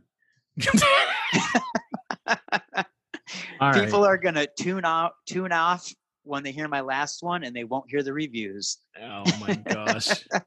All right. okay So three three guilty pleasures. Here we go. yeah man Ready? yep All right. yep. The first one is going to be Mumford and Sons. ooh they turned it off already i'm just kidding i got a worse one for you Uh, let's see, Mumford and Sons. Uh, gosh, this is oh man. If you got to go to your wife about it, No, no, no, no. I got one because I already know there's a lot of people that hate this band, but Uh-oh. honestly, in the last, in the last, I don't know, um, maybe three years, four years of my life, I've grown to appreciate them and love them, and I don't care if it makes me or if it marks me, but I, dang it, I love the Beatles, and they are a guilty pleasure. oh come on, Beatles. Here's the thing about the Beatles: they wrote 1,000 songs, and they have like 50 good ones. if you write a thousand songs, you better have at least That's 50 true. good ones. All right, next one. Next one. Oh man. Guilty pleasure band. Um dang it. Take it to the wife; she'll always tell you the truth. uh, she already went to bed. Oh. um uh, I'm gonna have to say Oh yeah, you're an hour ahead of me. Okay. Yeah. I'm gonna have to say um I'm trying to think of someone that'd be really just like that I listen to all the time, but I know if somebody heard me listen to them, they'd be like, right now? I have those Um, fans. um oh gosh. You know, um I'm just gonna uh, it's gonna be a song because Yeah. Just out with it. out with it. I there's times when I catch myself singing that stupid song from the 80s, Everybody's Working for the Weekend. Oh yeah, everybody's working Yep. for the It's- weekend. The name of that band is called Loverboy. Oh, nice. You know what? Since we brought that up, I I, I do have a band, Huey Lewis and the News. Oh, they're my first one. Are you serious? There you go. okay, so my first one is Huey Lewis and the News. Nice. Lately, because I grew up, my favorite movie as a kid was Back to the Future, Okay. Yes. and so Yeah. I knew Huey Lewis, but I didn't really. Li- I only knew his hits. You know what I mean? Like I- my dad liked Huey Lewis, so I'd hear my dad playing him on the radio and stuff like that. But I recently dove into Huey Lewis and the News because I was singing a song, uh, like a parody song to our dog, and the song got like stuck in my head.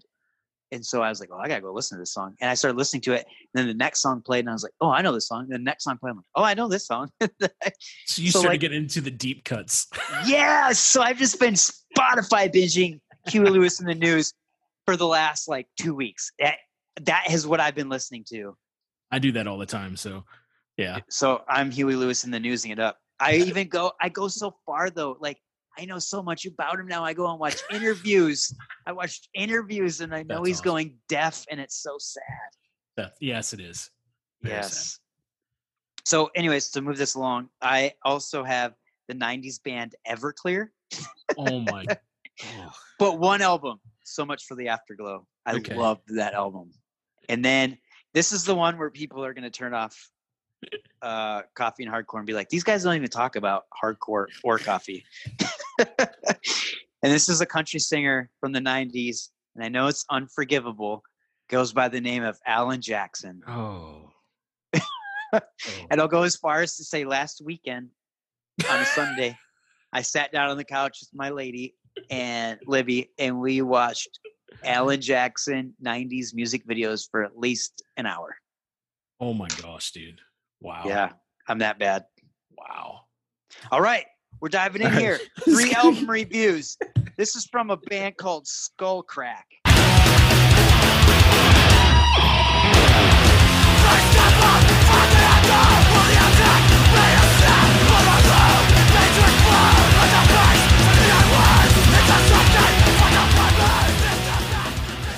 I absolutely love this band. I found them online and I bought all their stuff, supported this band. I started talking to the bass player on uh, chat, whatever you whatever you youngsters call your chatting on your typey keyboard things. And uh, super nice guy, super rad guy, super rad band. Turned to Dust, 2019. It's their newest one so far uh, on Bandcamp. Let's pull it up here so we can look at it here. Um, the artwork is phenomenal, by the way. What do you think of the artwork of this band? They, I'm trying to remember who they remind me of. They remind me the the artwork reminded me of when I was when I was a teenager and I was into Iron Maiden for Yes. a hot Yes. second. That's what it Ah. reminds me of. I still love Iron Maiden. I used to steal my uncle.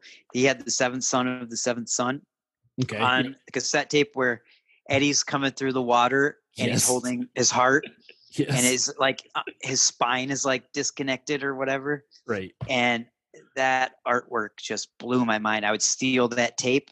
There I go stealing again.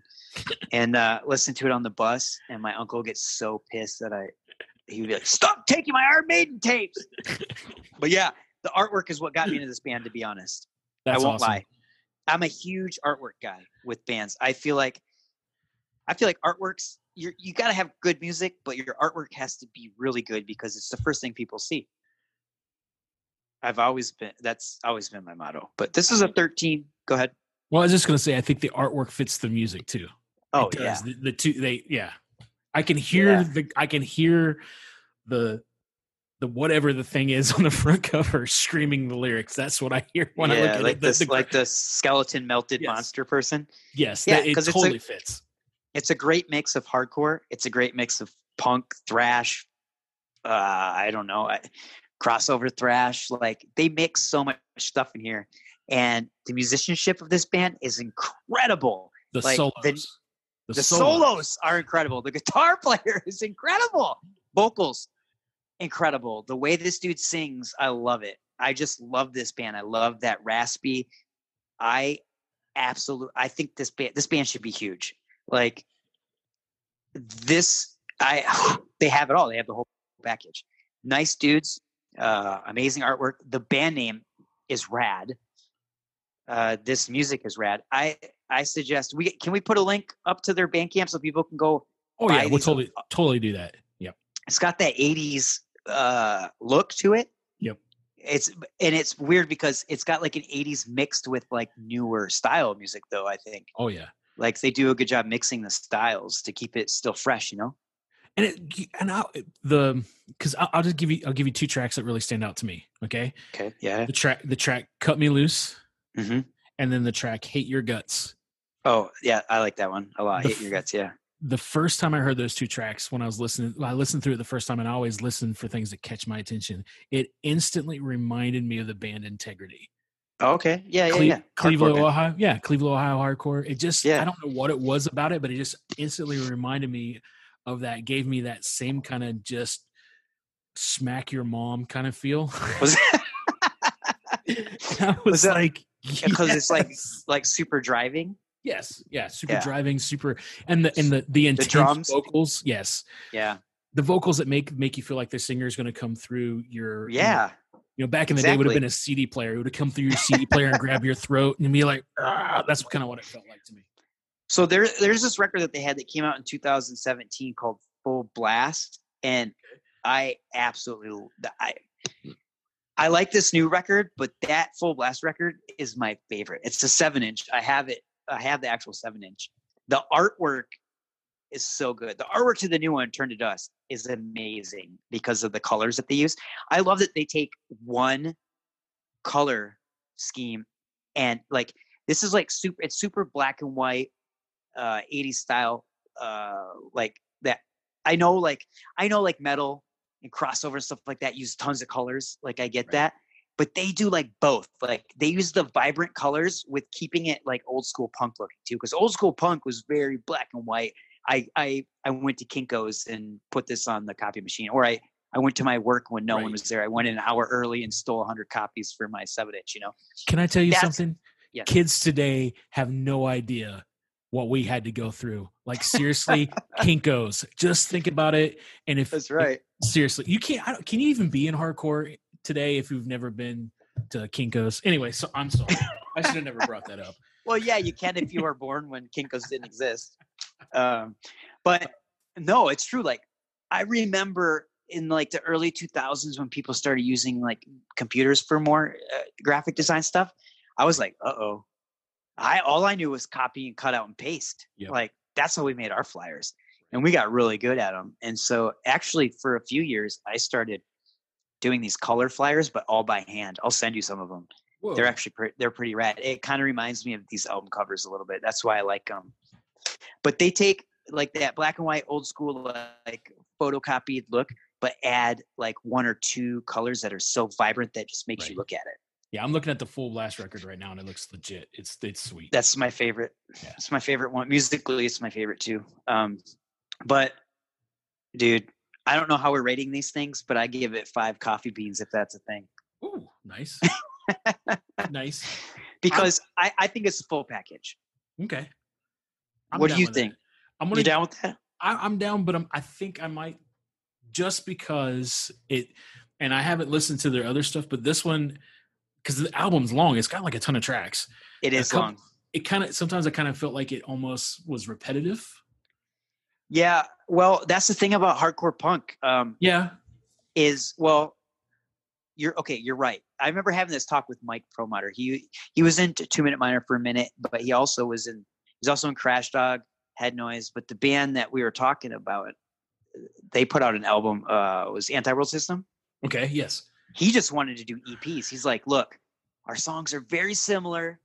They're very fast. The drum beats are all the same. The guitar riffs are similar like dude let's put out six, five six songs so people Right. want more and i remember some people in the band were like no no no we want to put out you know a 10 13 song album so they put it out and i felt the same thing about that record like when they put their demo out right. it was four or five songs and i was like dude this is so good it makes you want more right. but when they put their full length out i was like I, I, you know, I had the same thoughts about that album too when they put out the full length. I was like, yeah after a while, but I will say this: uh, you said five.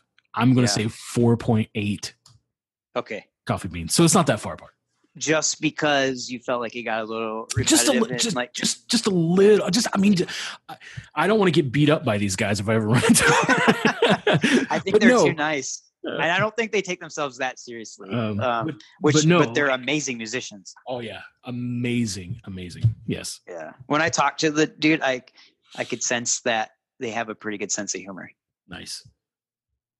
Um but no i do hear that because the reason i really like full blast is uh it's it's shorter you know? Yeah. it's uh it's i think it's like eight or nine tracks and it's uh but all the songs are really short because it's on a seven inch. You know two minute minor does that like we put out so i think one album we had like 12 songs on a seven inch. You can only put 15 minutes worth of music on a seven inch. Wow. So is that the all first of, one no the first one was only eight songs only eight songs. um, but I feel that same way too. Like we had sat down and talked about doing a full length record one time, which is going to be an actual half hour. And Bob and I were like, are people even going to listen to this whole thing? Like, don't people only listen to like your first three songs? like nowadays? right But I digress. Um, okay. So the next one is uh, Battle Royale. The guys who so awesomely did our theme song. Um, Mike, we're going back to Mike because Mike works with me. Mike is a good friend. Uh, we used to do Bible study together, and he's actually the best man at my wedding in October.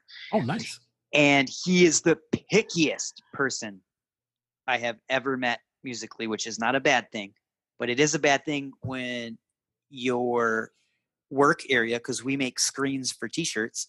Uh, we actually we're the ones who burn them and make the screens.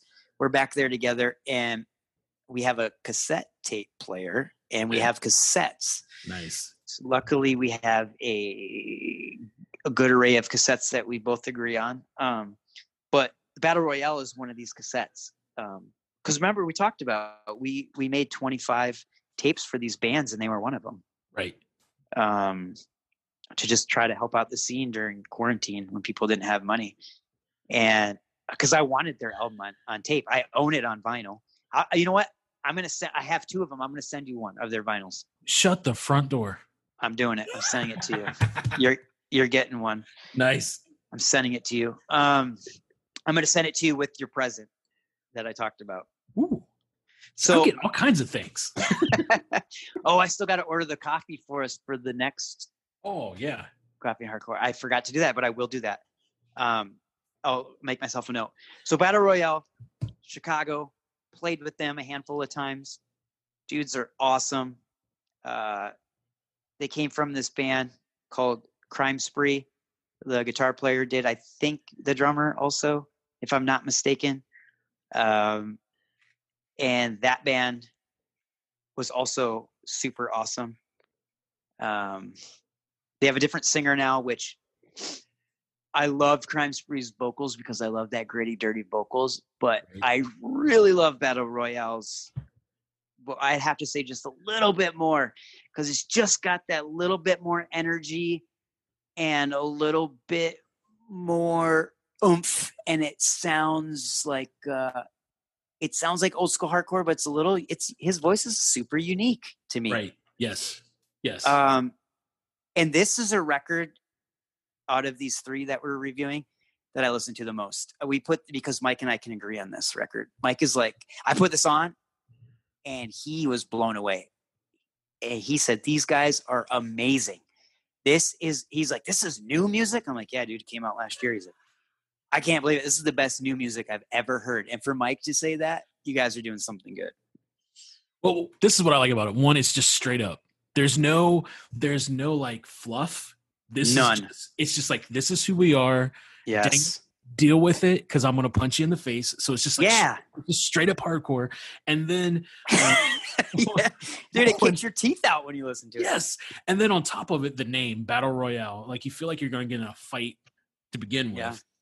And then it- to me, it just remi- when I listened to it, it was like going to a show in a city that I've never been before, and Mm-hmm. a local band got up and played and totally blow you blows you away, and you're like, Yeah. I, I have to go buy that record like right now. I'm not even gonna stay and watch the next band play.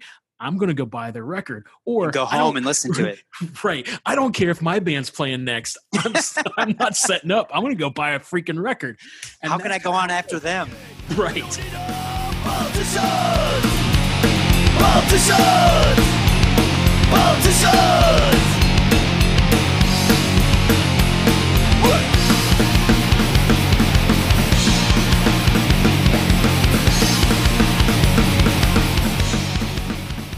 But um, No. Well, speaking of, this this album is 18 tracks, okay? And, and we were just and we were just kind of talking shit about the last band for having Right. like what 12 or 13 tracks. right. But but but most of these songs are like I don't know, 27 seconds, a minute 6, 44 Right. seconds, a minute Right. 46, 56 seconds, a minute 10, 44 seconds. Like, but it doesn't feel like those songs are so short because it feels No. like you, you, it feels like you're getting kicked so hard in the face that when the song finally stops, you can breathe for a second until you start getting kicked in the face again. Right. It's perfect. It is.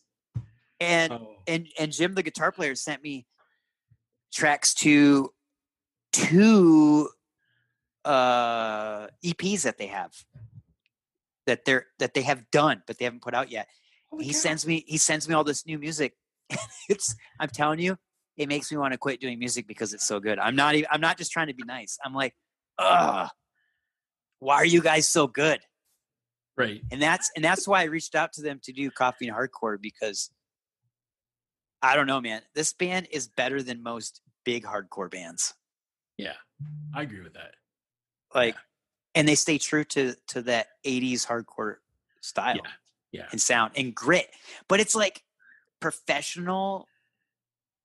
Okay, it sounds like they put out a professional album in the '80s. Yes. That's, it. what it sounds Yeah. like. it that's what it has that like. feel to it and and Oh. t- i'm all about picking tracks but the two tracks that, that stuck out stuck out to me was tomorrow never comes Mm-hmm. Uh, Second that- song. yeah the last part of that song just like and the way it ends is just like okay we did all this now i'm just gonna i'm just gonna kick you like that's just- and, and then the Yeah. poli- and then for some reason just because Curb stomp. everything well everything that's happening right now the song politicians was Yeah, for me it just kind of stood that's a- out that's a great message. Basically, Yeah. calling out all the Yep. bullshit all the Yeah. politicians do. Yeah.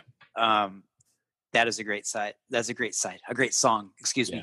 And I love that they have Southside Pride. Um, my lady's from the South Side, so I, I really only knew the North Side until her and I started dating, and now I go to the South Side and visit her parents and her brother. I was like, "This is Chicago."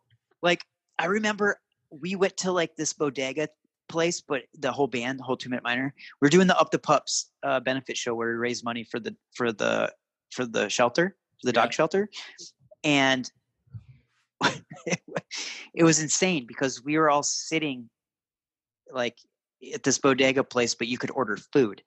And I remember I got up to to go get a um, a topo chico, and this police officer was was standing right by it, and he goes, "Oh, excuse me, sir," and moved out of my way. And I was like, "What? What universe are we in? Where a cop just called me sir?" like, what is this South Side you speak of? Like, and just everyone was so nice. We were walking down the street. This gentleman was like, was like uh, paving the street, and he moved out of our way so we could walk by. I'm like, this would never happen on the North Side. We're a bunch of a holes. Like,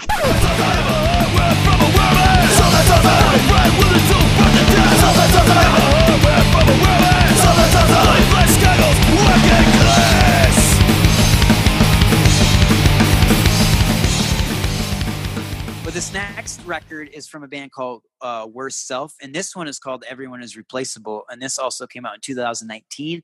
All three of these records came out in 2019, and they are all the newest releases from these bands. Um, and Worst Self is a band that I know because they were in a band called Brothers from Michigan, and Brothers was one of my favorite hardcore bands uh, in the mid 2000s and we played with them a couple times. Joel who plays bass and sings in worst self was the singer of brothers and he also played bass in comeback kid um, and joel actually recorded six albums that i've done in my lifetime at his studio studio odie and the odie brothers the guitar player and bass player are twins they're twin brothers i went I to, didn't I went that. to I went to high school with them. So, anyways, this band is phenomenal. Brothers was more of like a positive uh, kind of hardcore band. This band is the opposite of that, which I love because I'm all about positive hardcore. I'm in a positive hardcore band, but Slapshot is one of my favorite bands, and they are the opposite of positive, and I'm okay with it. Um, I love aggression. I love negativity at times when it's used when, when it's used correctly. It can be used correctly, It can. It can. and I and I think they use their negativity and their anger and their frustrations um, properly on this record. What are your thoughts? this and this is what I'm gonna say about this album. If I was a young warthog, a young kid again, this would be if this band played live, I would be in the pit killing people. Okay, That's that's where I am with this. but No, there is no but. it is seriously the most um out of out of these three, as far as emotion goes, this is the most this one stirred up the most emotions in me when I listened to it. oh, for sure. And the the song I failed you when he says one last kiss goodbye. hmm Oh, just the uh, the uh, violence probably isn't the right word, but the the emotion that not a whole. It was like this sad anger. You could feel it coming out, and you're like, "Holy crap!" Yeah, you could tell that this record was therapeutic. hundred percent. Yeah. Um, and and because it's it's uh because it's real, and because you can tell that it's legit and not not being played like not he's not he's not faking his emotions here this is like real life this is real life like this could Right. come this stuff could come out of a diary Yes. like uh you you hear that and you feel it and it makes you that more connected to this record You went too far. I don't toe the line. I fucking cross it. Try and snuff my flame out. I'll burn down every bridge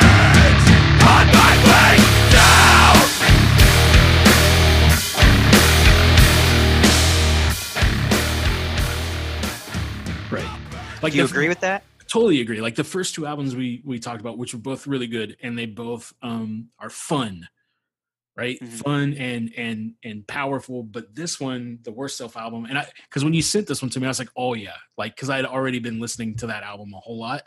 I hadn't heard skullcracker battle royale oh you have been listening to no, no, no. But I Oh. had been listening to Worst Self, but I hadn't been listening to Skullcracker Battle Royale. So that was a treat. That was like, yeah, something new. But Yeah, Worst yeah. Self I've been listening to for a while now, probably since that album first came out. And I was and so it it was already hitting me in the feels. So to go back and listen to it again was How just- did you hear about this album? um I believe, if I'm not mistaken, I think one of the guys from Bitter Truth Mm-hmm. posted it in uh, their Instagram feed or whatever, and I'm like, I got to check that out. And it was right when it came out, and so I started. I just downloaded the album, and I was like, holy cow, this is ridiculous! Like just the I, I bought three of these vinyl because they came out with three different kind. that's right. And they had Yeah. a, they had a sweet shirt too. I totally missed out on that. They were making they're making hats though, and I told them when they make them I better be the first person they tell. um, but they came out with this album called Liars in uh, in I think 2017. Let me make sure so I'm not. Yes, 2017, and this this first record has got a UFO on the front, and I have that on tape, and we listened to that in uh, the room also. It's a little too like he- like uh, heavy for Mike, so Right. he's not like the biggest fan of it. But dude, when I put on Liars, because I have that on tape, and so I listen to that a lot at work, and I have the other one on on three vinyls. But when I listen to that that first Liars record, oh my gosh, it just have you heard that one yet? no, I haven't heard that one yet. I need to. I Oh, need it's to get that one. so heavy in all the right ways. Heavy and slower, but still steady like a train. Nice. It's dude, it's a great record. I think, and I think everyone's replaceable is a beautiful follow up record for sure. Oh wait a second! and- I'm, looking at the album cover, and, and I have listened to that before. It is really good because I really Yeah. like the I really like the song uh, "Balance" off that album. So yeah, Yeah, that's killer. dude. So what we're gonna do on Coffee Hardcore, we're gonna wrap this up. Uh, we're gonna put links, or excuse me, Mick's gonna put links to all these band camps yes, um, to go support them. We're going to put a link to Marshall's um, to Marshall's Coffee uh, company that they're raising money for the adoption, um, and any other links. We'll post a link to the Two Minute Minor, uh, how to get that one inch, and how to raise some money for suicide prevention. We're going to put a link. We're also going to put a link into getting the new Zao record that that Mick is on. You can get it on, on CD, cassette tape, or vinyl. Yep, So nice. that's it for Coffee and Hardcore for this month. We will see you next month, and we have some guests lined up, and I will be listening to Mick's Three Choices. So, see ya.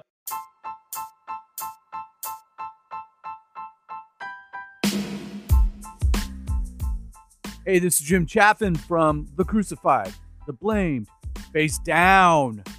You're talking hardcore, talking coffee. You're talking coffee and hardcore with Mick Cox and Wiley Willis.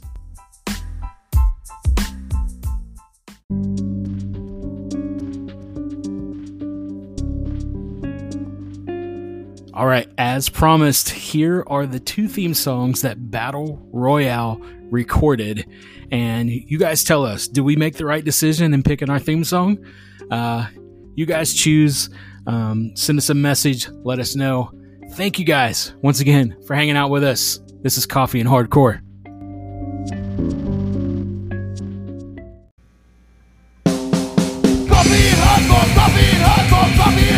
Coffee and hardcore, coffee and hardcore, coffee and hardcore You're we got the combo, we got the juice We got the joke, we got reviews We got the goal from you out the bottom If you like the back, you better support them Coffee and hardcore, coffee and hardcore, coffee and hardcore